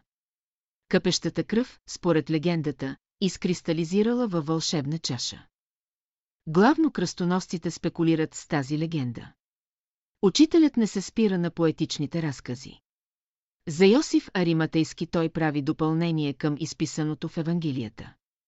Той добави, че след като Христовия дух се отделя от безжизненото тяло, вселяла се в Йосиф Ариматейски, сам снема тялото си от кръста, повива го в плащеница и го полага в каменния гроб. Една страница, скрита за обикновеното око. Открита за окото на онзи, който разчита проявите на висшите духовни светове, 2000 години след тази знаменита среща с Христа, Йосиф Ариматейски идва като Пеньокиров. Ударен с развито духовно тяло, той познава учителя, разбира без остатък идеите му и тръгва след него. На онзи, с пробудено съзнание, на когото е вдигната завесата и погледа прониква отвъд, на когото ухото долавя вътрешния глас. Учителят се изявява в пълнота и величие. Пенюкиров не е изненадан от зарещата аура на учителя. Душата му ликува. Духът му тържествува. В младежа, доктор Петърка Дънов, който му подава ръка, той познава учителя, съзира божествен дух и разбира, че България е определена да бъде люлка на една школа, която ще трасира пътя на славянството към шестата раса, заветна бъднина на човечеството. Вдъхновен от идеите на необикновеното духовно възраждане, Пенюкиров посвещава целия си живот на вярно и предано ученичество. Богати и съдържателни са дните на срещи, работа и общуване с учителя. Езикът им е общ и разбран. Идеите идеи на души, жадуващи да чуят наново Словото Господне, неподправено, ненагласено. Общото дело събужда, претворява, възражда, обновява Пенюкиров. Той търси учителя. Учителят търси него. Заедно работят. Заедно се подвизават. Заедно откриват нови хоризонти на духовното познание. Учител и ученик изписват светли страници, паметни за пътя на ученика, път на единство между учител и ученик. За Пенюкиров учителя не е само духовен наставник, но любим брат и сърдечен приятел, неслучайно духът Христов за първи път, след издъхването на кръста, се вселява в Йосиф Ариматейски, богата и светла душа на древния Израел.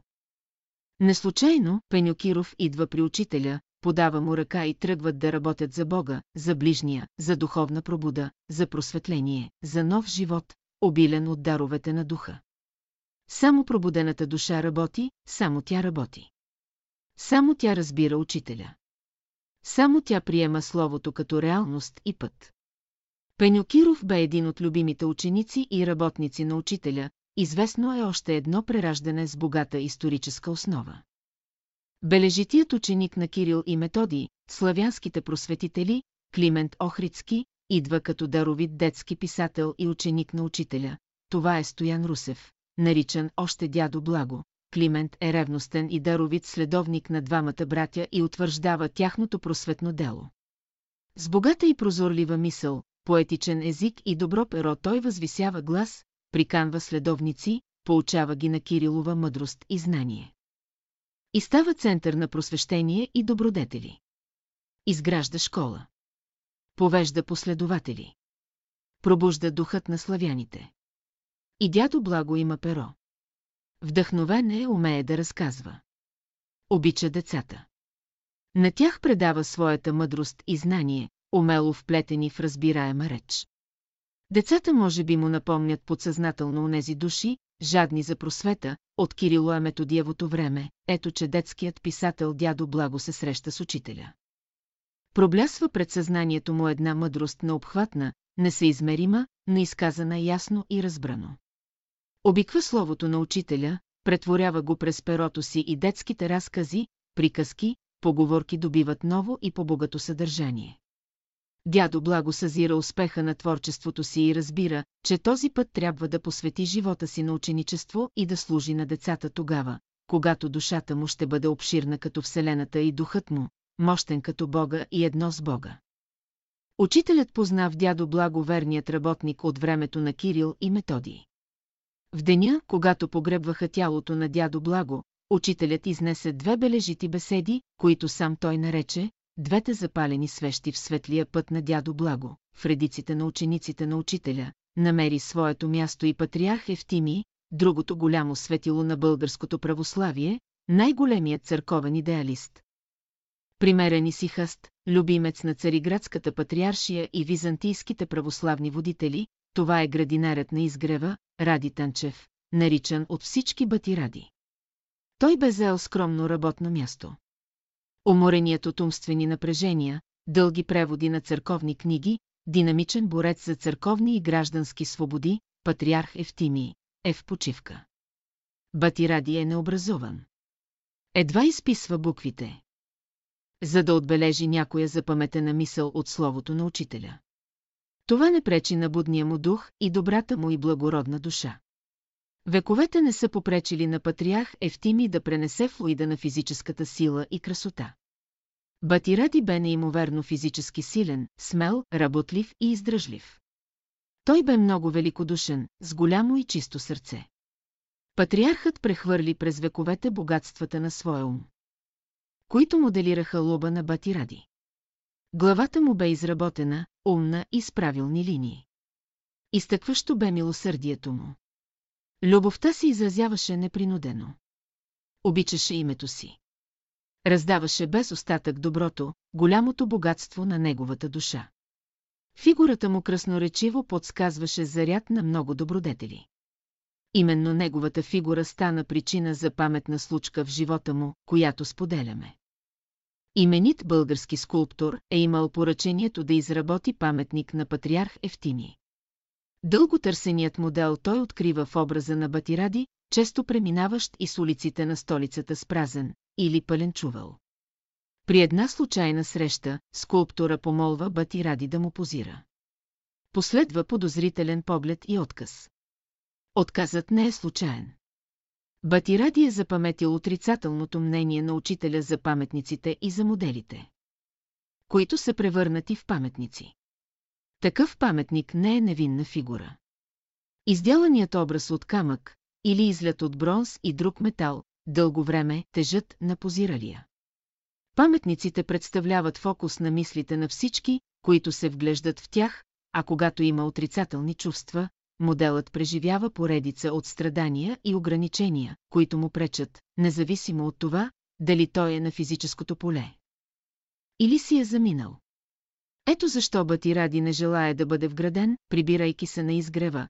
Той среща учителя и разправя по-своему за намерението на скулптура, за негова и наша изненада. Учителят му позволява да позира, като допълва, че скулптура е един от добрите ученици на патриарх Ефтими и неслучайно е поел ангажимент да изработи паметник на своя любим учител.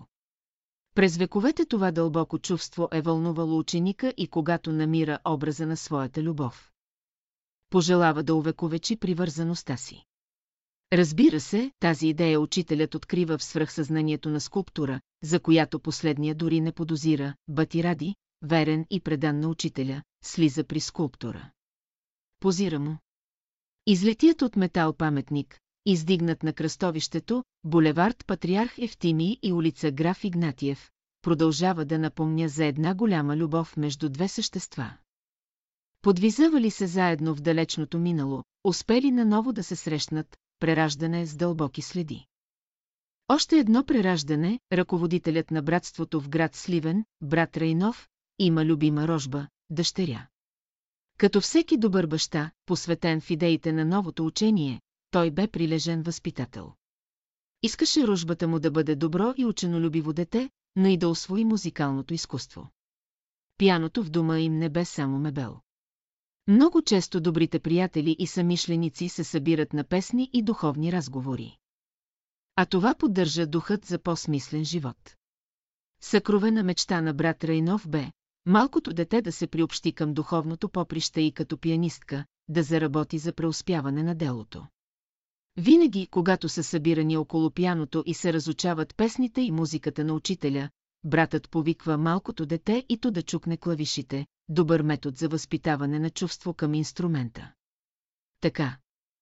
Ден след ден взаимната обич между баща и дъщеря изгражда надежна връзка, условия за добри постижения, но в дни на върлуваща епидемия, малкото дете, пораснало като момиченце, заболява, не издържа болезнените кризи и умира, брат Рейнов е покрусен от ранната смърт на свидната рожба, макар че добре разбира смисъла и значението на подобна загуба, но бащиното му чувство е накърнено и скръпта тежи на неговата душа.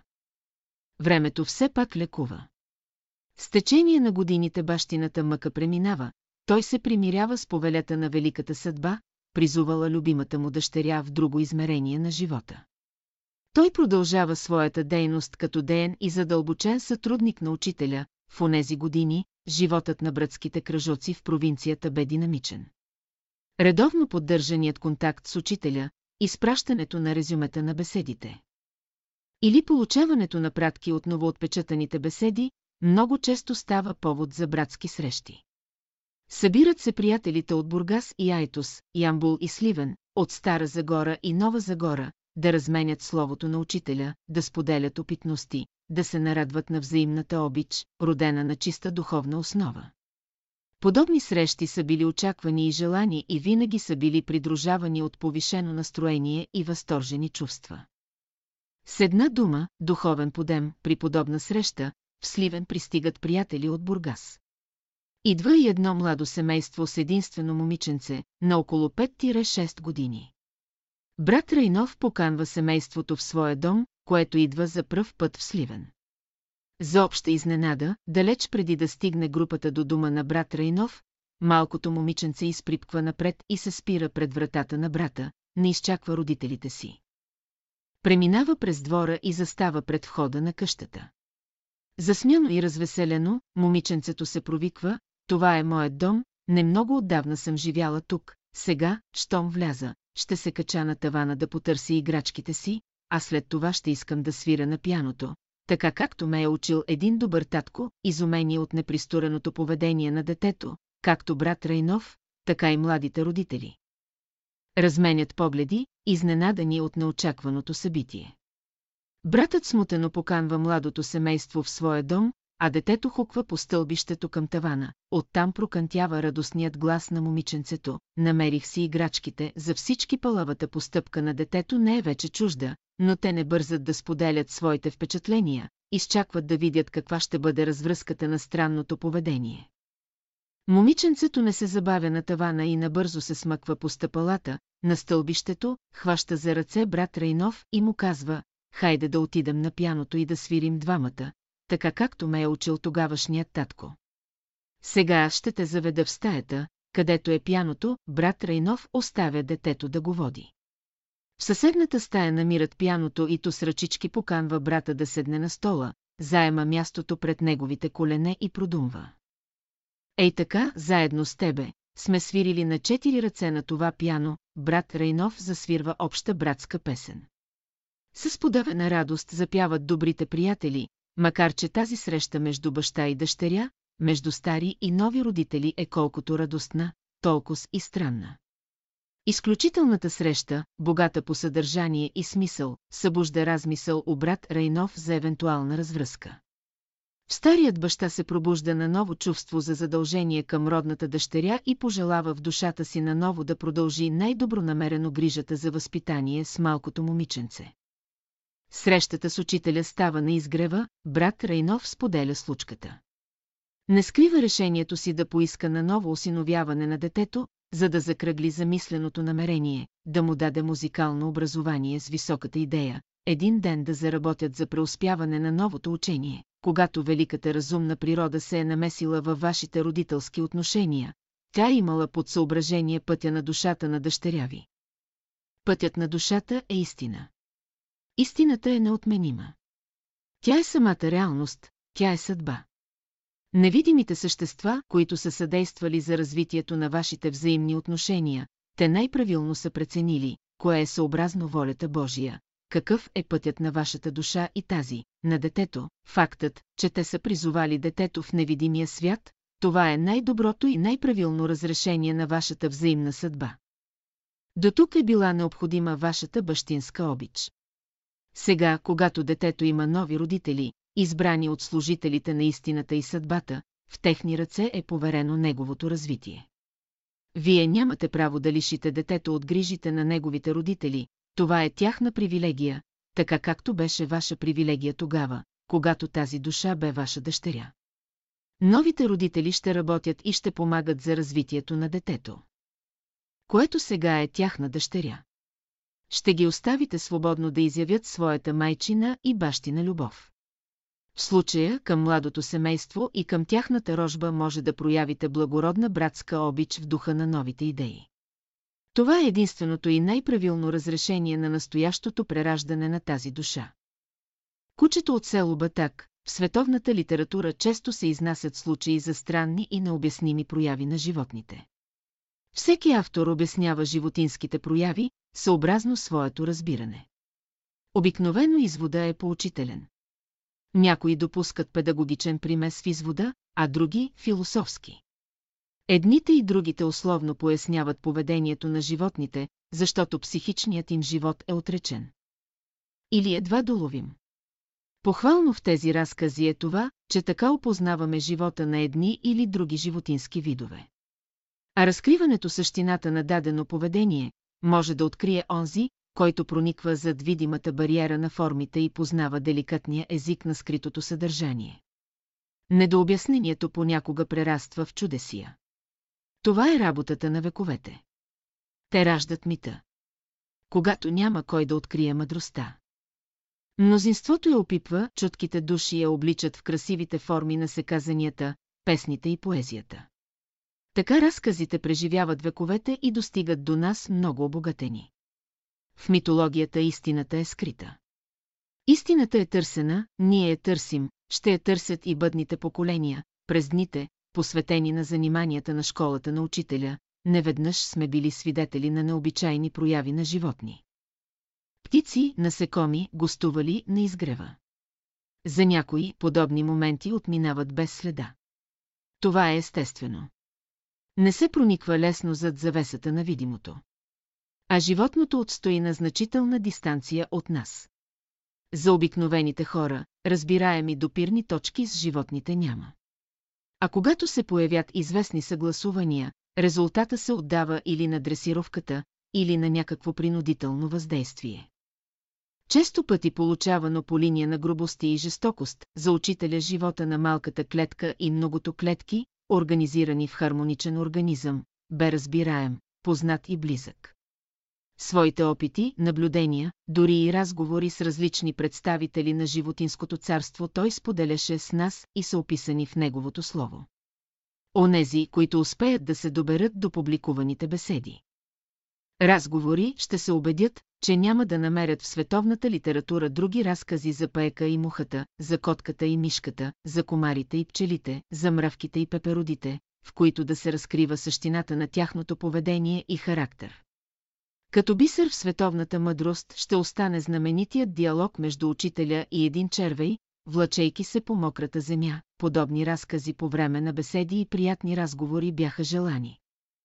Защото учителят ни въвеждаше в един свят, който нито познавахме, нито допускахме, че може да бъде достъпен. Тези разкази за животинския свят ще останат най-ярката иллюстрация за великата разумност, за единния живот, общ за всички същества, но изявен с по-малко или повече изразни средства. Формата е език в живата природа. Учителят познаваше този език. Богатото съдържание и великият смисъл. Вложени във формата, бяха известни на учителя. Те станаха и достъпни за нас, веднъж слушах спомен от сладкодомен Беловлас брат. Той предаваше впечатленията си от една екскурзия с учителя до историческото селище Батак. Добри и предани приятели летуват по китните родопски поляни на летовището Свети Константин. Наближил денят, когато по поръчение на учителя, групата се приготвила да посети историческата църква в село Батак. Там се намират черепите на убитите по времето на прочутото баташко клане. В ранната утрин, на път към селото, беловласите приятели разговаряли за мрачните дни на турското робство, когато цели селища са били опожарявани и затривани, а населението им или избито, или отвлечено. Спомените за мъчителните дни внесли тъга и мъка в душите им. Разговорите скоро секнали. Смълчената група продължила своя път към селото. Не без вълнение са направени първите стъпки по зелената морава и каменливата пътека на селската църква, единствен свидетел на масовата жестокост. Пред струпаните черепи застанал в мълчание учителят. А приятелите знаят, че това мълчание е тейнство. Тейнство, валидно най-вече за заминалите в отвъдните светове. Тейнство, пропито с любов, мир и светлина, което може да озари душите и на тези.